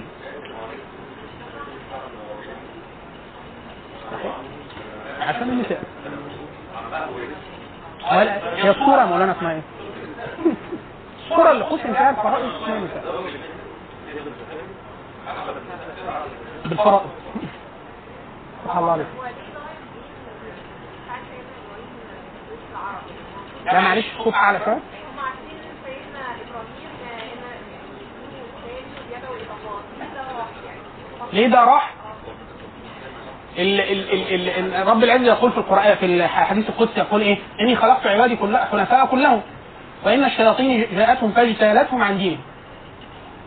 الإنسان معاه حاجتين اثنين أمرين غاية في السوء، نفسه الأمارة بالسوء والشيطان. فنفسه الأمارة بالسوء تسوي له الشهوات. فلما تسوي له الشهوات يبقى عايز يت- يتجاوز الأمر والنهي. فيقعد يتلاعب بالديانة يغير جزئيات كبيرة جدا لغاية ما يطلع دين جديد. فده ناحية. الشيطان هو اللي بيعملها. الإنسان بيعملها. والشيطان يجي يس- يسوي له أشياء. يعني مثلا يقال إن وده ده صحيح تفسير آه، ود وسواع ويغوث ويعوق ونسر. ونسر إن هم إيه؟ إن هم عباد صالحين كانوا في عهد سيدنا نوح. بعد قوم نوح يعني رب العزة أهلك. كل من على الأرض من أجل سيدنا نوح والمؤمنين اللي معاه من المؤمنين دول منهم ناس ماتوا كانوا صالحين. فالناس بعد فترة جه الشيطان قال لهم طب إحنا كده هننساهم. الصالحين. نعمل فيهم إيه؟ قال إحنا نعمل لهم تمثال كده نفتكرهم بيه. وكان الجيل الأول يعلم أن هذه التماثيل للتذكير بالصالحين وكانوا يعبدون الله عز وجل. فلما تطاول العمر ورفع العلم وكثر الجهل عبدوه من دون الله عز وجل. فده بيحصل. بيحصل كتير. بل في الأمة النبي صلى الله عليه وسلم إن هذه الأمة لا تقوم الساعة حتى تعبد الأصنام في جزيرة العرب مرة أخرى. على نص حديث النبي صلى الله عليه وسلم إن صنم ذا- خصلة آه، ان الناس تعبده مرة أخرى قبل قبل قبل القيامة. إيه؟ آه في تأثير. إحنا المغرب أذن؟ لسه المغرب باقي له 10 دقائق له ربع ساعة. وإحنا بادئين مت- ربع تلت ساعة متأخر عشان الورق اللي كنا بنوزعه هنكمل على قلبكم. طيب. فالفترة اللي قبل الإسلام مهمة جدا في تعارف الديانات مهمة جدا فكرة الديانات إيه؟ تلاعب الشياطين بالناس. واحد يقول لك إيه؟ أه في الجاهلية يعني لا. يعني إيه في الجاهلية؟ يعني كل اللي اتعمل في الجاهلية ممكن الناس تكرره هو هو. واحد يقول لك يا أخي لا ده كان أيام الجاهلية. طب ما إحنا أهو لسه بنتكلم عن النساء. في حاجات كثيرة كثيرة جدا جدا. الناس كانت بتعملها في الجاهلية. إيه؟ الناس حاليا بتعملها كده رب العزة في أشياء سماها باسم الجاهلية. يقول لك ولا تبرجنا تبرج. قال طب ودلوقتي ما هو هو. تبرج الجاهلية هو هو. بل أشد. خلاص؟ فكرة العبادة الأوثان والشرك واحد يقول لك لا ده كتير جدا. هذه التيمة موجودة في كل الأفلام المصرية للأسف. فكرة إيه؟ هو كله فسق في العموم لكن في جزء كفر بقى. هي فكرة إيه؟ ذكر كلمة الكفار باستخفاف يقول لك على أساس إن مفيش كفار. العالم كله كفار إلا شوية مسلمين. سبع مليار واحد منهم مليار ونص مسلم والباقي كلهم كفار. هؤلاء الكفار أكثر من 3 مليار وثني يعني بيعبدوا أوثان. يعني هي هي الأشياء التي أرسلت بها الرسل ومنهم محمد صلى الله عليه وسلم. واحد يقول لك إيه؟ يعني المشركين والاصنام وهبل وبتاع. هبل إيه؟ انت عندك قارة كاملة وثنيه قارة كاملة وثنيه تعبد بوذا ففين بقى؟ فين محل الاستخفاف؟ إله يعبد من دون الله عز وجل. وثن وثن واحد يقول لك إيه؟ انت تجيب وثن وتعبده. هو موجود حتى الآن. يعني إحنا العربي اللي إحنا كنا بنتريق عليه حد لو شاف أي جزء من الأفلام الهندية لما يكون بيتريقوا على الوثنيين عندهم. تلاقي فكرة إن هو جايب إله وبيعبده وبيصلي له وبيشتريه يقول له الإله ده لو أنا اشتريته طب عايز إله أكبر عشان أدعي له أكبر. قال له يا أخي ده زمان زمان إيه؟ ليه رب العزة يجعل القرآن يتلى إلى يوم القيامة؟ في كلام عن الأوثان واللي مش عارف إيه. لأن معظم أهل الأرض وثنيين وأوث- وثنيين معظم أهل الأرض بيعبدوا أصنام. معظم أهل الأرض بيعبدوا كواكب وشجر وحيوانات. واحد يقول لك يا رب في كده. قارة كاملة بتعبد آه، أبقار. قارة كاملة. اليابان اللي الناس عمالة رايحه جاية يقول لك اليابانية؟ اليابان دو- دولة وثنيه مع فيها معابد شنتويه أو معابد بوذي. يا إما ده بيعبد صنم يا إما ده بيعبد إمبراطور. يا إما بيعبد أسلاف معظمين. يعني نفس الشيء اللي هاتف فيه القرآن ففين محل الاستخفاف؟ فين محل الاستخفاف؟ العالم كله هو مقسم. يا إما كافر وثني زي البوذي أو ال- الهندوسي أو كذا يا إما كافر من أهل الكتاب. يعني مشرك من أهل الكتاب زي النصارى واليهود. فين بقى محل الاستخفاف؟ واحد يقول لك إيه؟ طب النصارى. هات لي كنيسة في العالم ما فيهاش وثن. وثن صنم ليه المسيح ابن مريم. هو ده مش وثن؟ حتى في حركة كانت من الحركات التوحيدية في أوروبا لما تيجوا تقروا تقروا اسمه ايكونوكلاست محطن محطن الأيقونات. جه الناس حركة مسيحية جوه قال لك على فكرة إحنا كفار يا اخوانا قالوا لهم كده قالوا لهم أنتوا بتعملوا ده شر- شرك. وده ابتداع في المسيحية. وكل التماثيل اللي أنتوا عاملينها للعذراء والمسيح دي وثنية. وده عبادة من دون الله وحطموها في عصر مشهور جدا باسم عصر محطم الاياقين في أوروبا اقروا كده؟ اكتبوا محطم الاياقين ففين محل الاستخفاف بعباده الأوثان؟ آه، حكومة الطالبان آه، أيام المولى محمد عمر الله يرحمه في أفغانستان. لما جه دمروا آه، صنم بوذا والناس قال لك ده أثر. يا إخوانا مش أثر ده صنم. صنم دي تعيد لغاية دلوقتي. البوذية من أكبر الديانات انتماء في العالم. في كثير جدا من الفنانين العالميين كثير جدا بوذيين. يعني أنجلينا جولي بذكر المرأة الطاهرة دي. الناس دايما بيجيبوا سيرتها. يقول لك هو بتعمل خير وبر وبتاع. ما هي بوذية حاولت البوذية مولانا من فترة. أه؟ ريتشارد جير الممثل. ما ده بوذي. واحد يقول لك يعني فين بقى محل الكفار ده بوذي. ده وثني. هو بس عشان شكله أمريكاني ويطلع في السينما لكن وثني. بيعبد وثن من ق- ق- إحنا عندنا 2 مليار تقريبا. يا إما بيعبد آه، طوبة يا حجر يا شجر يا بتاع. حاجة لطيفة جدا. ففين حل الاستخفاف ده؟ فين حل الاستخفاف ده؟ هو هو هذا الخطاب ثابت يوم القيامة، يعني ثابت بثبات احوال الناس، الناس هتفضل فيهم كل الأصناف التي سماها الله عز وجل في القرآن. فمنهم من يعبد وثن معظم الأرض تعبد أوثان. هكذا. يا إما مشرك من أهل الكتاب معظم الأوروبيين معظم الأوروبيين. يا إما حاليا لا أدري أو مشرك يا إما مسيح. سيطال حكم الشرك بالإطلاق. يشرك مع الله عز وجل حد يعبد حد. إما بقى على حسب الملة. حسب المذهب. في واحد شايف المسيح هو الإله خلاص ده بره خالص. أو واحد شايفه ابن الإله وهو مشرك. أو واحد شايفه هو السيدة مريم ثلاثة اله واحد شايفه هو روح القدس. على حسب التحويلة بقى. خلاص؟ ففين محل الاستخفاف وده موجود لغاية دلوقتي. وده من الجاهلية. يعني الله عز وجل سمى في الجاهلية تبرج. الناس حتى الآن عري النساء وبتاع. واحد يقول لك إيه؟ الرقيق والعبيد. أنا مستغربت طول عمري. في آية في سورة ال سورة ال سورة المؤمنين. لما الله عز وجل ولا تكرهوا فتياتكم فتياتكم على البغاء. خلاص؟ سورة النور النور. خلاص؟ طيب ليه رب العزة يذكر؟ انت عارف ال- الآية الله عز وجل بيقول إيه؟ بيقول بيتكلم على حاجة متعلقة بحكم الإماء وال- لو واحد عبد مكاتب. عايز يتحرر. فيروح لصاحبه يقول له إيه؟ أنا عايز أبقى حر. فيكاتبه. فيقول له أنا حررني ولو بلغت مبلغ معين وبتاع مش عارف إيه والله عز وجل الزم في القرآن تعينه وبتاع مش عارف إيه وتعينه حتى بالمال كمان ممكن لو يسد طيب. طب النساء. النساء برضه الجانب اضعف خلاص؟ ممكن يتعمل إيه بالنساء؟ تجبر على البغاء أكبر تجارة في العالم هي تجارة الدعاره حتى الآن. آه في أكثر من 300 مليون بنت بتستخدم رقيق ابيض في تجارة الدعاره يعني مجبرة على الدعاره في العالم. وكلهم في أوروبا وفي أوروبا الشرقية. خلاص؟ الآية دي آية ثابتة في القرآن. يعني آية مش منسوخة ولا حكمها مثله جاي من السنة ولا بتاع. ولا تكرهوا فتياتكم على البغاء إن أردنا تحصنا ليه؟ لأن أكبر كم من العالم في هذه التجارة أكبر تجارة مربحة لا تتأثر بالحروب ولا بتاع هي تجارة الدعارة في العالم. وأكبر عدد فيها هو النساء ومرغمات على هذا خلاص؟ اقروا طب اكتبوا على جوجل الرقيق الأبيض. الرقيق الأبيض ففكرة إن هذا موجود من الجاهلية موجود حتى الآن خلاص ما مش ممكن تكون آية عبثا كده محطوطة ل- إن هو حتى الله عز وجل جه إيه؟ قال إيه؟ ومن يكرههن يعني حتى لو تم هذا الإكراه وهي لا ترضى بهذا إن الله عز وجل غفور رحيم. ليه؟ ليه؟ ليه؟ لأنه يعلم أنه قائم أنه حاصل. إن النساء هتجبر على هذا. لمن؟ لمن؟ لا. التي اجبرت وهي لا تريد. تريد ولكن لا تملك شيء لأنه هو بيباع رقيق ابيض خلاص؟ طيب.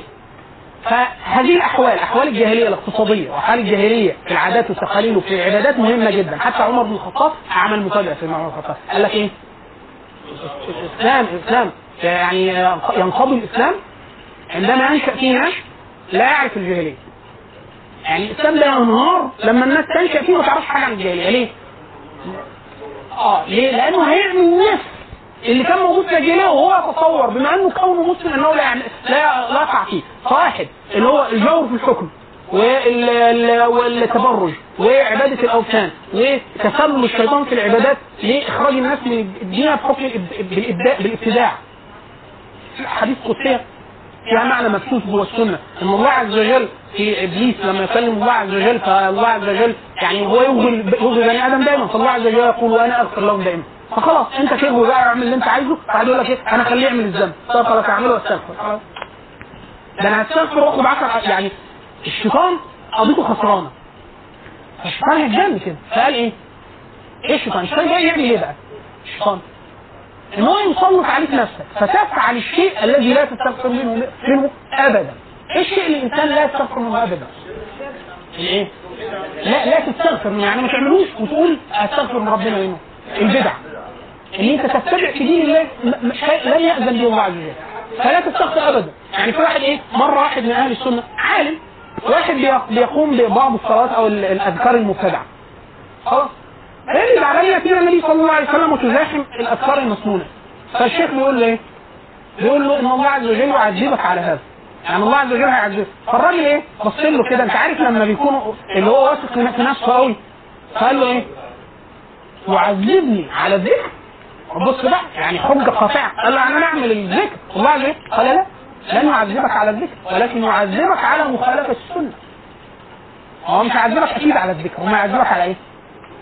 على بدعة في الدين. إن أنت إن أنت تتبع في الدين شيء لم يأذن به الله عز وجل. خلاص؟ فجزء كبير جدا من فهم حياه الجاليه السؤال اللي سألته أختنا. هو إيه فايده إزاي واحد يكون مؤمن ثم بعد كده بعد عصور يكون من نسل إبراهيم ولا بتاع فلان ولا بتاع بعد كده يروح يعمل الأوثان. يسوي الابتداع في الديانه يتم إزاي الابتداع في الديانه ده بالنقل بالخطوات. جديد شوية جديد شوية جديد شوية جديد في الدين لغاية ما ينشأ دين إيه؟ كله مبتدع مع إهمال لكل الدين. الاصلي فالإنسان إيه؟ لا يستغفر الله عز وجل مما فعل لأنه لا يستغفر هو ذنب أصلا. خلاص؟ طيب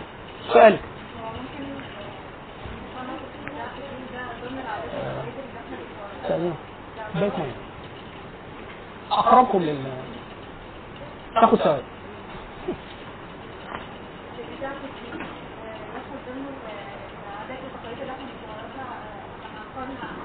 لا الموضوع يعني ما ينفعش في عجالة. وانتوا يمكن جزء هتدرسوه في الفقه. نصيحة مهم جدا إن أنتوا تدرسوا جزء من الفقه. فكرة إيه؟ حد البدع. ليه؟ شكرا كده ربنا يبارك فيك. لأن البدعه ليها شرط. إن هو الواحد يكون بيعملها تقربا لله عز وجل. يعني مش بيعملها كده على سبيل العادة أو الخطأ. لا ده بيعملها تقربا لله عز وجل. لأنه تصور إن هي من الدين أو حد أمره بيه. حاجة ليها شو- شوية شروط كده. لكن الشاهد إن هي الباب الذهبي لعدم الاستغفار والبعد عن الله عز وجل. عشان كده السلف كانوا دايما يقولوا إيه؟ ما ازداد مبتدع يعني ما يزداد المبتدع اجتهادا في بدعته إلا ازداد من الله من الله بعدا. يعني كل ما يزداد في العبادة كل ما يزداد إيه؟ بعد من الله. ليه؟ لأنه بيعمل شيء لم يأذن به الله عز وجل. وهو عشان مبتدئ فبيترك الأصل. يعني ليا واحد صديقي كان يكثر جدا ده؟ يكثر جدا في ممارسات الحركات الصوفية. باجمال خلاص؟ لا ينجو منه إلا القليل. حتى أئمة الصوفيه كانوا يقولوا كده. أئمة الصوفيه نفسهم الأئمة الق- القدامى اللي كانوا على الهدي على التصوف السني وعلى الجادة وعلى الكتاب والسنة وكذا كانوا دايما يقولوا آه، إن الشيطان يتلاعب كثيرا جدا بالصوفية في ده. مرة واحد صديقي آه، اعرفه قبل ما يلتزم كان ما يصليش وبتاع على معاصي وكلنا من أهل المعاصي. خلاص؟ وجه الراجل بدأ يمتنع عن هذه المعاصي وكل الأشياء وأي حد يشوفه سمته طيب كده وشه منور وصلوات وقيام ليل وبتاع ثم التحق بطريقة. فقابل قابلني بعد فترة فأنا حسيت وشه ضلم فبقول له هو أنت كان شكلك آخر مرة قابلتك مثلا من ست شهور كان شكلك دايما يقولوا سبحان الله العظيم الطاعة لها نور في الوجه وصحة يعني يعني نشاط في في البدن وسعة في الرزق. والعكس. الثانية ليها ظلمة في الوجه وهو يعني إيه؟ كسل في البدن وضيق في الرزق فيها فيها شكل. أنا حسيت شكله والله فعلا شكله اتغير. قلت له أنت شكلك يعني أول ما شفتك فعلا في واحد أول ما شفته ما شاء الله وشه منور حتى الناس كتير لما حد في رمضان تلاقيه قاعد كده قرص على نفسه. اول ما تحس تحس وشه باين في حاجة. قاعد يقول لك لا عشان كان ما بيشوفش الشمس كتير فوشه منور لا مش كده. لا فعلا العبادة عليها ليها نور. خلاص؟ فقال لي ليه ده أنا حتى مزود في العبادة والأذكار وبتاع قلت له أنا كده ابتديت ألقط قلت له قد إيه؟ قال لي أكتر مما تتخيل قلت له زي إيه يعني؟ قال لي أنا ممكن مثلا أصلي على النبي صلى الله عليه وسلم في اليوم 100000 مرة ده حديث النبي صلى الله عليه وسلم قال له يا رسول الله كم أجعل لك من صلاتي يعني من دعائي يعني نسبة الصلاة على النبي صلى الله عليه وسلم قد إيه في الدعاء؟ قال إيه؟ ربعها بعد كده النصف بعد كده قال لك أجعل لك صلاتي كلها. يعني كل ذكر هيذكره في اليوم هو صلاة على النبي صلى الله عليه وسلم في كل الأحوال. خلاص؟ فقال له اذا تكفى همك ويغفر ذنبك يعني الصلاة على النبي صلى الله عليه وسلم مفتاح كل خير. خلاص؟ فده حاجة حسنة. بس 100000 في حاجة غلط. ليه؟ واحد الأرقام دي ليها وزن في الشريعة. النبي صلى الله عليه وسلم يقول إيه؟ من قال حين يصبح لا إله النبي صلى الله عليه وسلم خدوا بقى الترتيب كده. يقول النبي صلى الله عليه وسلم إيه أحسن حاجة قالتها الأنبياء؟ منذ بعثة الرسل حتى محمد صلى الله عليه وسلم. النبي قال إيه؟ قال يعني خير ما قلت أنا النبيين من قبل. لا إله إلا الله وحده لا شريك له له الملك والحمد على كل شيء قدير. ده نص حديث ثابت عن النبي صلى الله عليه وسلم. فدي أحسن حاجة قالتها الأنبياء منذ آدم حتى محمد صلى الله عليه وسلم. ده بالنص. وأخبر عن ذلك محمد صلى الله عليه وسلم. النبي يقول إيه؟ من قال حين يصبح. لا إله إلا الله وحده لا شريك له له الملك والحمد على كل شيء قدير. 100 مرة جاء يوم القيامة لم يأتي أحد بخير مما جاء به. إلا لو زاد عن المية. فمية المية ده المعيار ده المقدار بتاع أحسن حاجة قالتها الأنبياء. 100 مرة. 100 مرة. مفيش ذكر في السنة مفيش ذكر في السنة يتجاوز 100 النبي صلى الله عليه وسلم يقول إيه؟ من قال حين 100 مرة أستغفر الله العظيم كذا كذا كذا. من قال 100 مرة سبحان الله وبحمده غفر له. من قال آه، 100 سبحان الله 100 ده إيه؟ أكبر رقم أكبر ما ده إحنا بنقيس على المعدلات والنبي صلى الله عليه وسلم واحد يقول لك إيه؟ بس ده النبي. وده اللي قالوه النبي قالوا له قالوه للنبي وهو عايش. فقال إيه؟ فغضب الناس قال بل أنا أتقاكم لله عز وجل وأطاعكم له وايه اني اصوم واقوم وأنام وأصوم وأفطر. فمن ما تزوج النساء فمن رغب عن سنتي فليس مني فكره المقادير دي مقدرة في الشريعة. النبي السيدة عائشة بتقول إيه؟ ما زاد رسول الله صلى الله عليه وسلم في رمضان ولا في غير رمضان. عن انت 10 ركعة في قيام الليل. يعني المقادير دي مفيش أكتر من كده. مفيش أكتر من كده. خلاص ده المقدار ده المقدار. واحد يقول لك إيه؟ أخي أنا هعمل أكتر من كده. برضه في حدود السنة.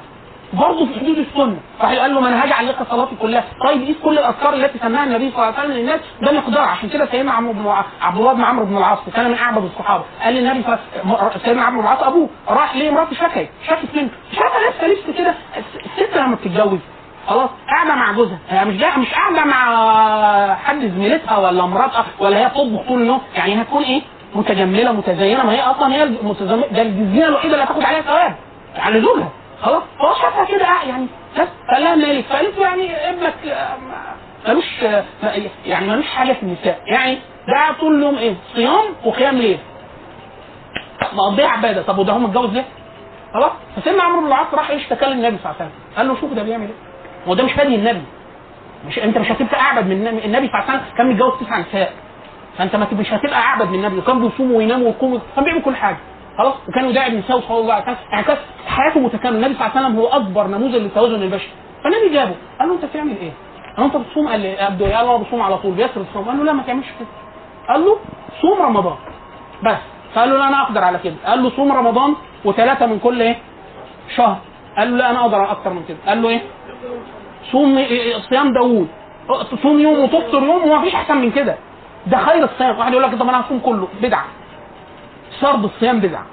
واحد يقول لك أنا هصوم الدهر كله ده بدعة نهى النبي صلى الله عليه وسلم. هختم القرآن في أقل من ثلاث أيام بدعة. النبي صلى الله عليه وسلم نهى واحد يقول لك يمكن الصحابي واحد عملها مرة أو مرتين أو ثلاثة لم يكن ديدنها. مش على طول. وكل جل الصحابة على عكس ذلك. خلاص طب الإكثار جدا من الأذكار مش من هدي النبي صلى الله عليه وسلم. وهكذا. واحد يقول لك إيه؟ يعني ده هو ده البوابة الذهبية. فأنت لما بتعرف حاجة في الجاهلية من احوال الجاهلية إيه اللي بينتظم ليك؟ أحوال الإسلام. عشان كده السلف السلف كانوا الواحد فيهم كان سيدنا سفيان الثوري واحد من التابعين من ائمه الصحابه من أئمة السلف وكان أدرك الصحابة هو سيدنا حسن البصري بتاعه كان يقول لواحد من اصحابه يقول له؟ إذا أردت إذا استطعت ألا تحك رأسك إلا بأثر فافعل يعني هتعمل حاجة يقول لك أنا عايز أقول ورد عايز اصلي على النبي صلى الله عليه وسلم إحنا دلوقتي عايزين نصلي على النبي صلى الله عليه وسلم نعمل إيه؟ نروح نسأل النبي صلى الله عليه وسلم الصحابة قالوا له إيه؟ يا رسول الله قد علمنا السلام فكيف نصلي عليه؟ فقال قولوا يبقى إحنا كده إيه؟ أنا عايز أصلي لرب العزة الصلاه على النبي صلى الله عليه وسلم فرض النبي صلى الله عليه وسلم واجب النبي رب العزة قال إيه؟ يا الذين آمنوا صلوا عليه يعني ده من من أوامر الم- ده من بركه بركة الدنيا والآخرة الصلاه على النبي صلى الله عليه وسلم طب أصلي عليه إزاي؟ أروح أسأل النبي نفسه خلاص طب إيه أحسن حاجة أقولها في الأذكار؟ طب أنا أروح أسأل النبي صلى الله عليه وسلم قال خير ما قلت انت نبي طب أنا أقول إيه بعد الصلاة؟ طب أقول إيه بعد الصلاة؟ سيدة عائشة ليلة القدر لو ليت هتعمل إيه؟ هو مش هتعمل حاجة هتدعو بش- بخير الدنيا والآخرة وتقول زي ما أنت سيدة عائشه اللهم إنك عفو تحب العفو فاعف عني. مفيش أكتر من كده. لا مفيش أكتر من كده. مفيش أكتر من كده. سيدنا الإمام أحمد بن حنبل واحد سأله وهو من أكثر الناس يعني علما بحديث النبي صلى الله عليه وسلم بإجماع العلماء من اللي بعده أو في عصره. قال له يا قال له يا إمام ال ال ال الإمام في الوتر. في رمضان موسم بقى. وتر ساعه وربع وعمال يدعي وبتاع. فسيدنا الامام أحمد قال له إيه؟ قال له إن زاد إن زاد عن المأثور بكلمة فاقطع الصلاة. اطلع من الصلاة وكمل الصلاة بقى ليه؟ أنت جاي تدعو الله عز وجل ولا جاي إيه، هتدعو؟ تدعو على هدي محمد صلى الله عليه وسلم. هدي محمد صلى الله عليه وسلم كان بليغ قصير يسال الله عز وجل بإيه؟ خير الدنيا والآخرة وإيه؟ شكل إيه؟ مختصر. خلصنا. ساعة ونص بتدعي ده بدعة. هذا مما ابتدعه الناس في الديانة. عشان كده رب العزة النبي صلى الله عليه وسلم قال إيه؟ فيما فيما قاله للناس قال لا يكونن من أمتي من يتعدون في الدعاء والطهور. واحد الاثنين خير في الدعاء والطهور. يعني واحد بيتوض- بيتوضأ على غير هدي محمد صلى الله عليه وسلم. لما تيجي تدرسه فقه يقول لك قدر المية داخل في هدي في هدي محمد صلى الله عليه وسلم. قدر المية المستخدمة في الغسل داخل في هدي محمد صلى الله عليه وسلم.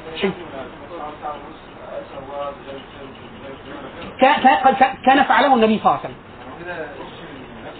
كان فعله النبي صلى الله عليه وسلم. الهدي الهدي. السيدة عائشة انت انت هتكون أعلى من السيدة عائشة؟ أنصح لعائشة من النبي صلى الله عليه وسلم ده جوزها والنبي. قالت له يا رسول الله أنا لقيت وفقت إلى ليلة القدر أعمل إيه؟ كان النبي النبي هيبخل عليها بشيء خلاص؟ هات في دعاء عن يؤثر عن النبي صلى الله عليه وسلم دعاء في السنة أكتر من ثلاث سطور من سطرين طوال. مستحيل. مستحيل. مفيش أكتر من كده. خلاص؟ فيدعو الإنسان إيه؟ إحنا ده إيه اللي جرانا الكلام يا إخوانا إني نختم بهذا. معرفة أحوال الناس في الجاهلية في الديانة وفي العبادة وكيف اجتالتهم الشياطين عن دينهم يعني إزاي حرفت لهم ديانات كانوا على ملة إبراهيم ثم صاروا إلى عبده الاوثان هذه المنافذ تغلق أبواب أبواب الشياطين شياطين الجن والإنس على الناس داخل الأمة المحمدية. نستكمل حياة العرب آه، العرب آه، قبل آه، قبل الإسلام ممكن برضو نعمل لكم 10 ورقات ثانية